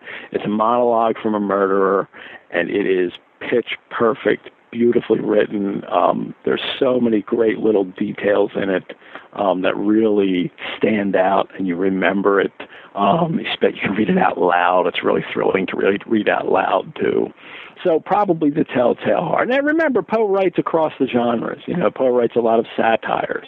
You know, his horror stories are you know a third of, of the fiction that he wrote. So whatever you pick of Poe, it's going to be representative of a kind of one kind of thing that he wrote, but you know, it's just a fraction of everything. And Murders in the Rue Morgue, which I always recommend to people, is uh, is the first mystery detective story in fiction uh, ever written in in the English language, and it's bizarre and it has a really weird ending that people don't expect. And I also recommend Murders in the Rue Morgue. Now, when it comes to biopics of him, now you're a big proponent of the John Cusack film, correct? Boy, I I reviewed the uh, uh, the I reviewed the Raven uh, with Cusack for uh, Cinedelphia when it came out, and uh, yeah, I was. Uh, hey, he's got a pet raccoon in it named. Oh, what's the raccoon's name? I can't remember the raccoon's name. But I thought, you know, if you're going to have a, a biopic about Poe, give him a pet raccoon. That's kind of you know fun and interesting. But I hate the the the Cusack movie because it just buys into all the Poe is a half crazed drunk kind of stereotype, which is also which is number one not true about his real life, but also it's just a cheap way to to kind of align him with some of the crazier stories that he wrote and that well if he wrote this crazy stuff he must have been crazy in some way. And and that's just absurd. So and it's and it's a dumb movie and the whole mystery of the movie is awful. And you get to the end and you find out the killer is you're like what? That's dumb. and then and then there's this and then Poe is completely ineffectual and it's somebody else that has to catch the killer and Poe just like, ah, I guess I lose everything and goes to a park bench and sits and dies. And the whole movie had been portraying him as this kind of had been building him up as a, as this kind of heroic figure that I'm gonna solve the crime, I'm gonna save the day. I like that about taking literary taking authors and making them into these kind of heroic figures. And for the Poe one it just it does that and it just drops it, and and it's just yeah, that's a mess that movie. So that was very that was very disappointing. So and it's all Baltimore centered. He posed in Baltimore. He wasn't in Baltimore then, and that was ridiculous. I hate that. Well, you are the Philly Poe guy. so I have to represent for Philly Poe. So that's right. Do you have anything that you want to plug? I'm doing posts around Philly, uh, you know, because of October comes up, and you know, I'm uh, I, I go out and I read post poetry at places. I'm doing that at one of the libraries, and I'm doing a post seminar, which I'm really excited about, with the Rosenbach Museum in Philadelphia. Rosenbach Museum in Philadelphia is a great book museum, book collection, you know. Uh, amassed by S.W. Rosenbach in the early 20th century, and now it's a museum. They have the they have the uh, Ulyss- the manuscript of James Joyce's Ulysses. They have um, Bram Stoker's Notes for Dracula. Um, they just acquired a first edition Frankenstein. I think that's the only one in, in, in the Philadelphia area. They're part of the free library system of Philadelphia. So I'm going to go in and do a seminar uh, and we, for five Saturdays from October through, until the first Saturday December, um, uh, we'll go over. We'll meet in the rare book department at the Free Library of Philadelphia, which has an enormous Poe collection, and they have Grip the Raven, Charles Dickens' Raven, that probably inspired Poe to use the Raven for for his poem. And we're going to talk about Poe's works and stories, and and it'll it'll be it'll be a lot of fun, and it'll be nice to just teach Poe and that's what I get to do.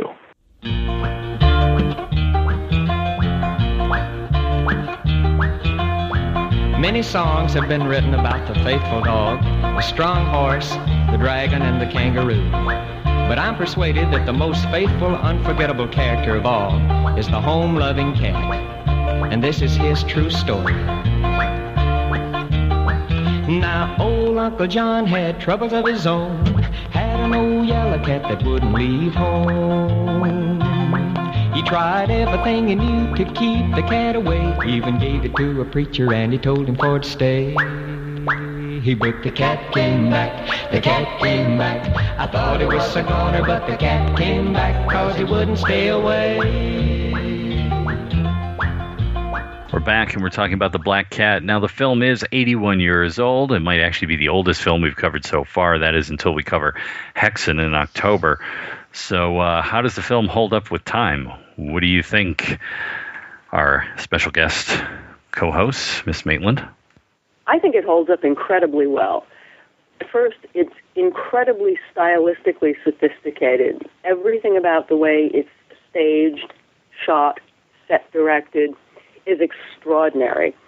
And frankly, the acting is surprisingly good for yeah, mostly a cast of people who were just regular contract players, but also Bela Lugosi, who was not a bad actor by any stretch of the imagination, but who did tend to act for the stage rather than for the screen.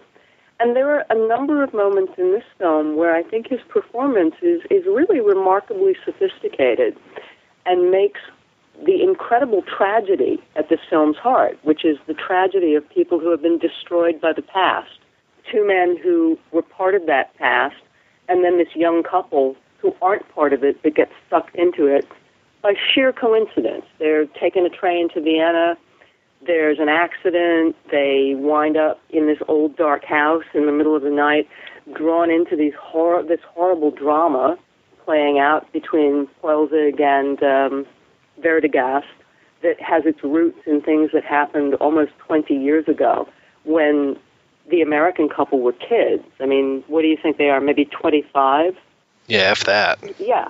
So they were kids when all of this happened, and I'm sure they heard about it from their parents and their grandparents, but it's it's ancient history to them, and they get sucked back into it like the jaws of hell have just closed around their hips.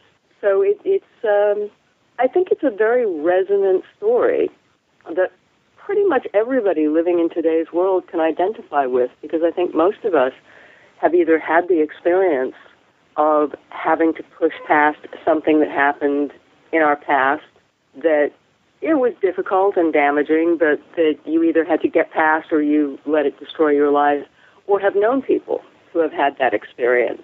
Experiences that often come from war, but also from, you know, sexual abuse, family abuse, uh, all kinds of things that can mire you in the past and keep you from moving forward with your life. Uh, this movie really dramatizes that kind of struggle extremely effectively and is, as, as you said, uh, 80 years old. It, it's real proof that times change, but people and their problems really don't. Yeah, it's funny. Usually on this show, we're talking about Watergate, the assassination of JFK, about Vietnam, but really, the more things change, the more they stay the same because the same effects that we talk about when it comes to nations in mourning about uh, Vietnam, here we are talking about nations in mourning when it comes to World War One.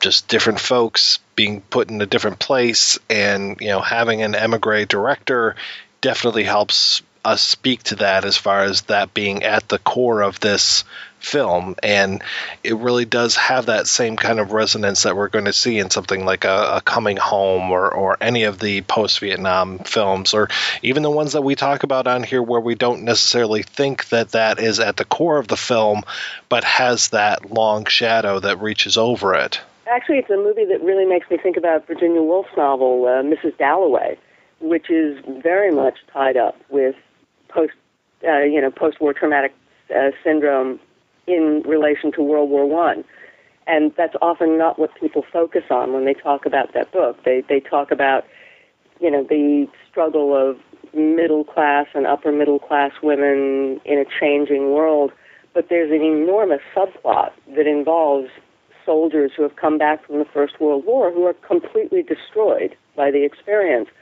and whom Mrs. Dalloway encounters in her day to day life. So I think this is very much, this was something that was very much in the air at that time, and that artists of all kinds, from Edgar Ulmer making a, you know, a relatively low budget horror movie to Virginia Woolf writing a literary novel, were attempting to grapple with. And either they would have been affected personally, or they would have known people, or they would have had friends who were in there, you know, family members who have been through that. So it's it's just something that that's playing out in the background, and it's interesting how they can work it in, how they can put it in there without it being sort of like hammering it. Because one of the worst things you can do i think as an artist or as a creative person is just to go see it's about the war. It's about the war and just keep like jabbing in the ribs. Because there's nothing more artless than jabbing you in the ribs when you're trying to make a point. How do you guys feel about the score for the film? I know that that was definitely something that was under contention when it came to Carl Laemmle and what he thought that the movie should be, but I think personally that it works very well as far as this kind of wall to wall classical music or playing off of themes of other classical songs, but I can see where it might be a little much for people these days. It works for me. Um, I actually think that one of the things with the earlier Universal films in like 31 and all of that stuff is that they feel longer because they're quieter. There's not the the constant running music and all of that other stuff. And I actually think the pieces that they pick in here are quite good. Uh, the one thing that I had to laugh to myself about, and now it's become such a cliche because of overuse, is the whole organ piece that's in there, and how whenever oh the toccata and fugue, yeah, and that's another thing where if you're a modern you know viewer and you don't put yourself in the mindset of 80 years ago you're gonna go oh that fucking piece of music. I've heard that thing so many times. And so you know it, it made me laugh because when i thought of it i go yeah well of course whenever there's somebody playing that piece in a film that's at the organ of course they play it like note perfect. And it's always like the most grand presentation of it too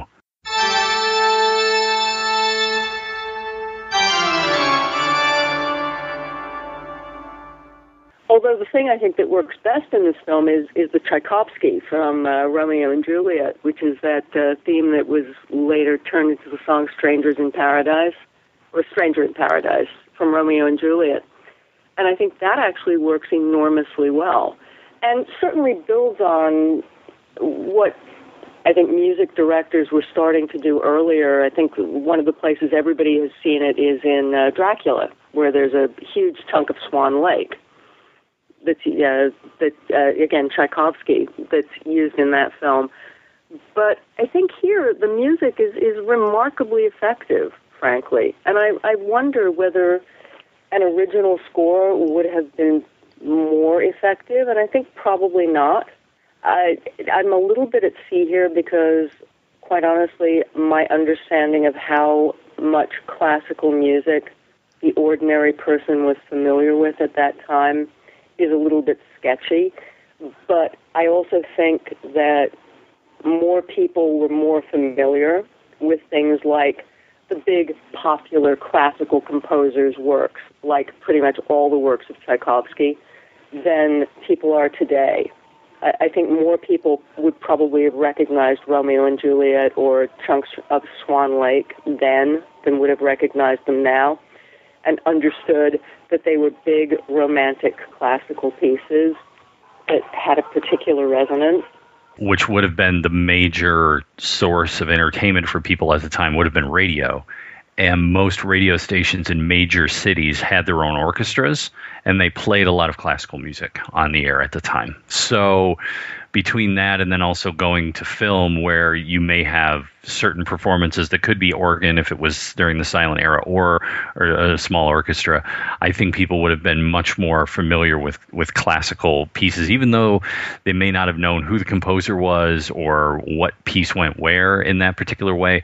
I think they definitely would have been more versed in it than today where you really have to kind of seek it out. If you want classical music you're either listening to a public radio station or you're going to the symphony or you know your kid plays violin and therefore you have to listen to it you know when they're going to school or whatever but it's um it, I think it was much more upfront in the time because I mean, what in the 20s, 30s, you had okay, maybe like some Tin Pan Alley kind of stuff, early jazz, but even that was kind of marginalized at the time. And one of the things I actually noticed with this film, as compared, say, to a film like Dracula, was that you, you have music absolutely throughout, which is, um, I think, remarkably effective. You know, I think that uh, when you look at Dracula, you're looking at a film where, and that's only three years earlier, where filmmakers, studio heads were trying to figure out what the function of music in movies was. And we're trying to decide, well, what's too much? Uh, what what sets a tone? What's going to interrupt people's attention and draw them out of the fiction? And in this film, it, it really is very thoroughly integrated in a way that I think is very effective.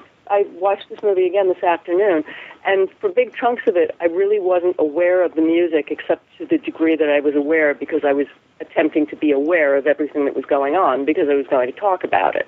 The only thing that I can think of that would have been sort of more music than film at the time would have been full musicals on Broadway or something. Because, granted, you didn't have like a running score the whole time, but at least you had more songs and more music through those things. And that would have been really the only reference for people to have that much music in one piece in one sitting of watching something. And that's actually quite interesting because, of course, this movie isn't a musical it, it's not all about the music. It, it is definitely all about the, the drama and the angst and the perversity of everything.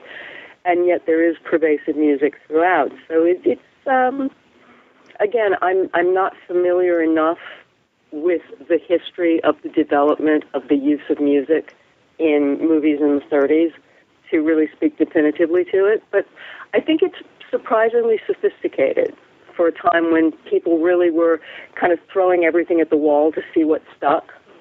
And, and also, they were up against the technological challenges because I remember um, reading up and watching things on Dracula, and at the time they had to put the camera in this big box because, of course, it made a bunch of noise, and most of that had to be recorded live. They couldn't really go in and mix and punch post as much as you you know could just a few years later. So I'm sure by this time technology had advanced a little bit that allowed them to do a little bit more mixing.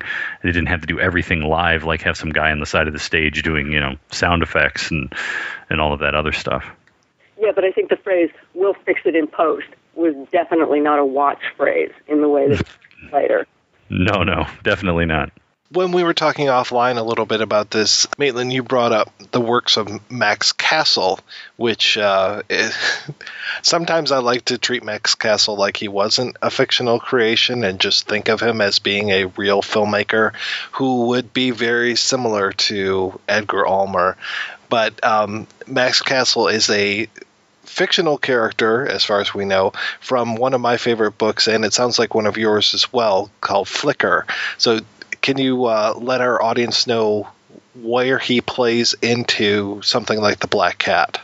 Well, first of all, Flicker is one of my very favorite topics to talk about. I, I have, I like, I like to think that I have steered more people to buying copies of Flicker than, you know, the next ten people next to me on the subway, because it is one of my favorite novels. It was written by uh, Theodore Roszak uh, in, I think, 1991, but I didn't become aware of it for probably 15 years after that. It's a novel that involves a, a graduate student in film at the beginning of the time when you could actually be a graduate student in film who is working on a master's thesis about an old Hollywood filmmaker named Max Castle, who is very clearly based on Edgar G. Ulmer, and who, as the novel proceeds, is proved to be somebody who is involved with something far darker than just filmmaking, and that's about all I think I need to say about the novel. But Ulmer is very clearly the model for Castle. Uh, he's a European filmmaker with sensibilities far above the level of the films that he was able to make in Hollywood, which is certainly Ulmer, and who, the novel posits, was tapped into a very dark stream of something that's being expressed through the medium of cinema. I don't want to say too much more about it because I would love people to read Flicker and have the same enjoyment I had when I first read it of finding out exactly what was going on.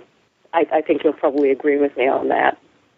Oh, completely. Yeah, this was a book that I loved Flicker so much that the I think a few months after I read it, it was right around Christmas time.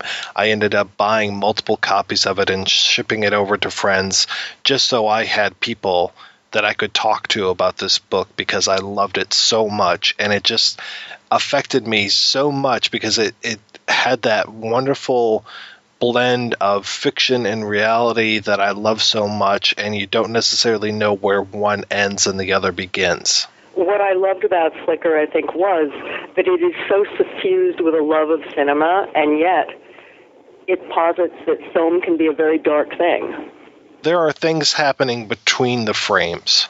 And I think that's really about all we want to say about the secrets of Flicker. But it, it, it is a terrific, terrific novel. And uh, I actually met the author of it uh, under circumstances that I think one could never have predicted. I was I was working at TV Guide, and we were doing something that involved in Red Line, Terrence Malick's film, and the producers of that film, Bobby Geisler and uh, John or Robert Roberdeau, who were the producers, were working on a new project that they didn't really want to talk about, but they but they still wanted people to cover it. I, I think anybody who's ever worked in uh, any kind of writing will understand that. And they put together a big event to kind of announce the project they weren't doing yet, which turned out to be Flicker. They wanted to do an adaptation of Flicker, and I was invited primarily because of my Argento book because they felt that you know Argento might actually be a director who could direct Flicker, which was a terrible, terrible idea, but that's a whole other thing. But I wound up sitting across the table for dinner with uh, Theodore Roszak and talking about Flicker, and all I could think was, wow. I don't love my life from beginning to end, but this is a truly great moment. Yeah, I read um, years ago, right after Fight Club, I think it was, Jim Uhls had written a adaptation of it and unfortunately I was not a big fan of that. There was supposed to be I'm not sure if it was the Uhls draft of the screenplay that was supposed to be the one that Darren Aronofsky was going to be adapting or what was happening around there, but it just Aronofsky as we all know has had his name attached to so many things over the years and Flicker was one of them and I do think that if anyone were to be able to bring Flicker to the big screen, then Aronofsky is one of the people that I would like to see take a stab at I'm in total agreement. He is somebody whom I think maybe would not make the flicker I would like to see made, but who would make a flicker that was true to the novel and was imaginative and transgressive because God knows that's a transgressive novel uh, and fascinating, frankly.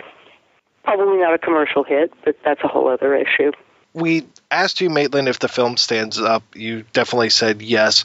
Rob, what do you think? Do you think that folks should still see The Black Cat? Oh, yeah, most definitely. I think that it's a great piece, especially if people have only seen Frankenstein and only seen uh, Dracula and haven't had a chance to get deeper into both uh, Lugosi and Karloff. I mean, the other one that I like, and, and Maitland brought it up earlier, is Old Dark House. That's one that I like uh, with with Karloff as well. So it's it's great to see that and to sort of see how they were still kind of working it out. And I know the the one thing that that you said was, well, some people don't want to watch black and white film. Well, you know, forget them. I, I know that some people get kind of weirded out by sort of the acting style. They find it corny or they find it, you know, way too stagey and theatrical, and especially sometimes some of the line deliveries and, and ways that uh, Lugosi's doing what he's doing. But one has to understand that really it took about another 20 years before the concept of any sort of quote unquote realism in acting really became the, the, the regular method of doing it. And to me, it's interesting because um, I've talked about this before, me being a radio guy and have worked in radio for 14 years. Uh, that film and radio kind of follow each other in that way because back in the 30s there were those big announcer voices, you know, and it was okay to be the big announcery guy. And then there was a time when it was more just your voice. However, that person sounded, they didn't have to sound perfect, and that was okay. And film kind of went the same way, and that's what we're used to now where we're used to people just acting like themselves, supposedly. And I think that if people take a step back and look at it and put it in context, much the way that you put it in context to, I don't know, go see Shakespeare play or, you know, um, older work in that way, then you can really come to appreciate it in that way for those who aren't used to enjoying a broad range of film. For me, I didn't have a problem with it. I didn't have to be sort of, you know, um, vaccinated against those biases the way that I think maybe some younger people might. You know, the thing I always think of was when uh, I was teaching film at Hunter College, and I would sometimes run into students, you know, who would have the response that you indicated to older films. They would find them stagey they would find them artificial. They would have trouble connecting with them. I used to always show my students Double Indemnity because it was such a compelling and powerful movie. And uh, after class, there was a girl who had never spoken up in class ever, uh, who was a, a very, very pulled together young woman. She had really beautiful hair, beautiful nails, beautiful makeup. And she came up to me after class and said, Oh, Professor McDonagh, because they all called me Professor no matter how many times I said, no, I'm just adjunct lecturer McDonagh, and said, uh, you know, Professor McDonagh, I re- I, I'd like to talk to you about this movie. And I said, great, talk to me about this movie. And she said, you know, I watched this movie and I, I, I, I was thinking, I, I totally get that Phyllis woman, that Phyllis, Phyllis, and I said Dietrichson. Yes, Phyllis Dietrichson. And she said, yeah, you know, that Phyllis Dietrichson was a real high maintenance woman. and then she went on to talk about the film itself and, and gave a very sophisticated analysis of why Walter Neff fell for her and what part of his attraction for her was real and what part was an attraction to an image and what part of it was purely self destructive. And I came away from that thinking, I'm amazed by how smart people who think that they don't understand movies like this can be because that girl understood this movie completely. She totally got what it, what it was about, what the, dy- what the sexual dynamics were, what the social dynamics were, what the cultural dynamics were, and to me, that was evidence that old movies can be as completely compelling as new ones to young people. All right, so we are going to take another break and play a preview for next week's show.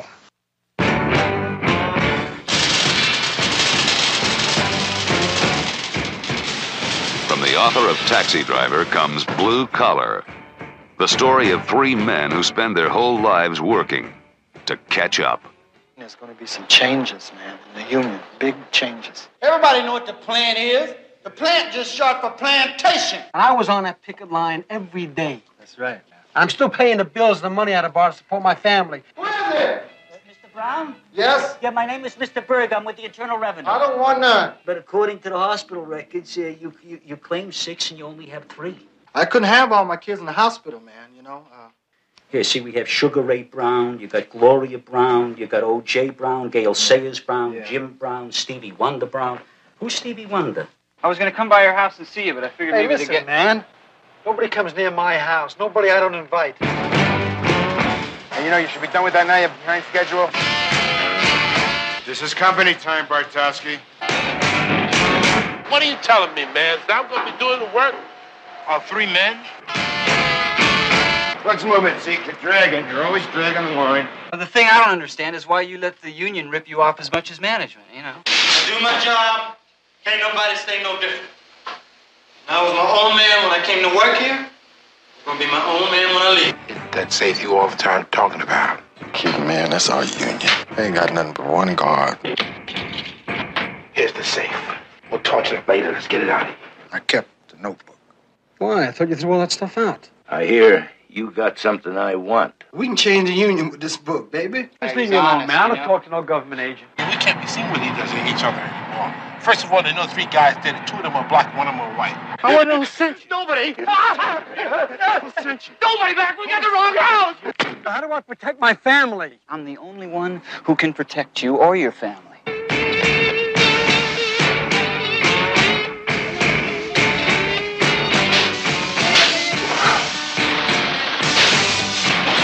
You're my friend, Terry. But you're thinking white.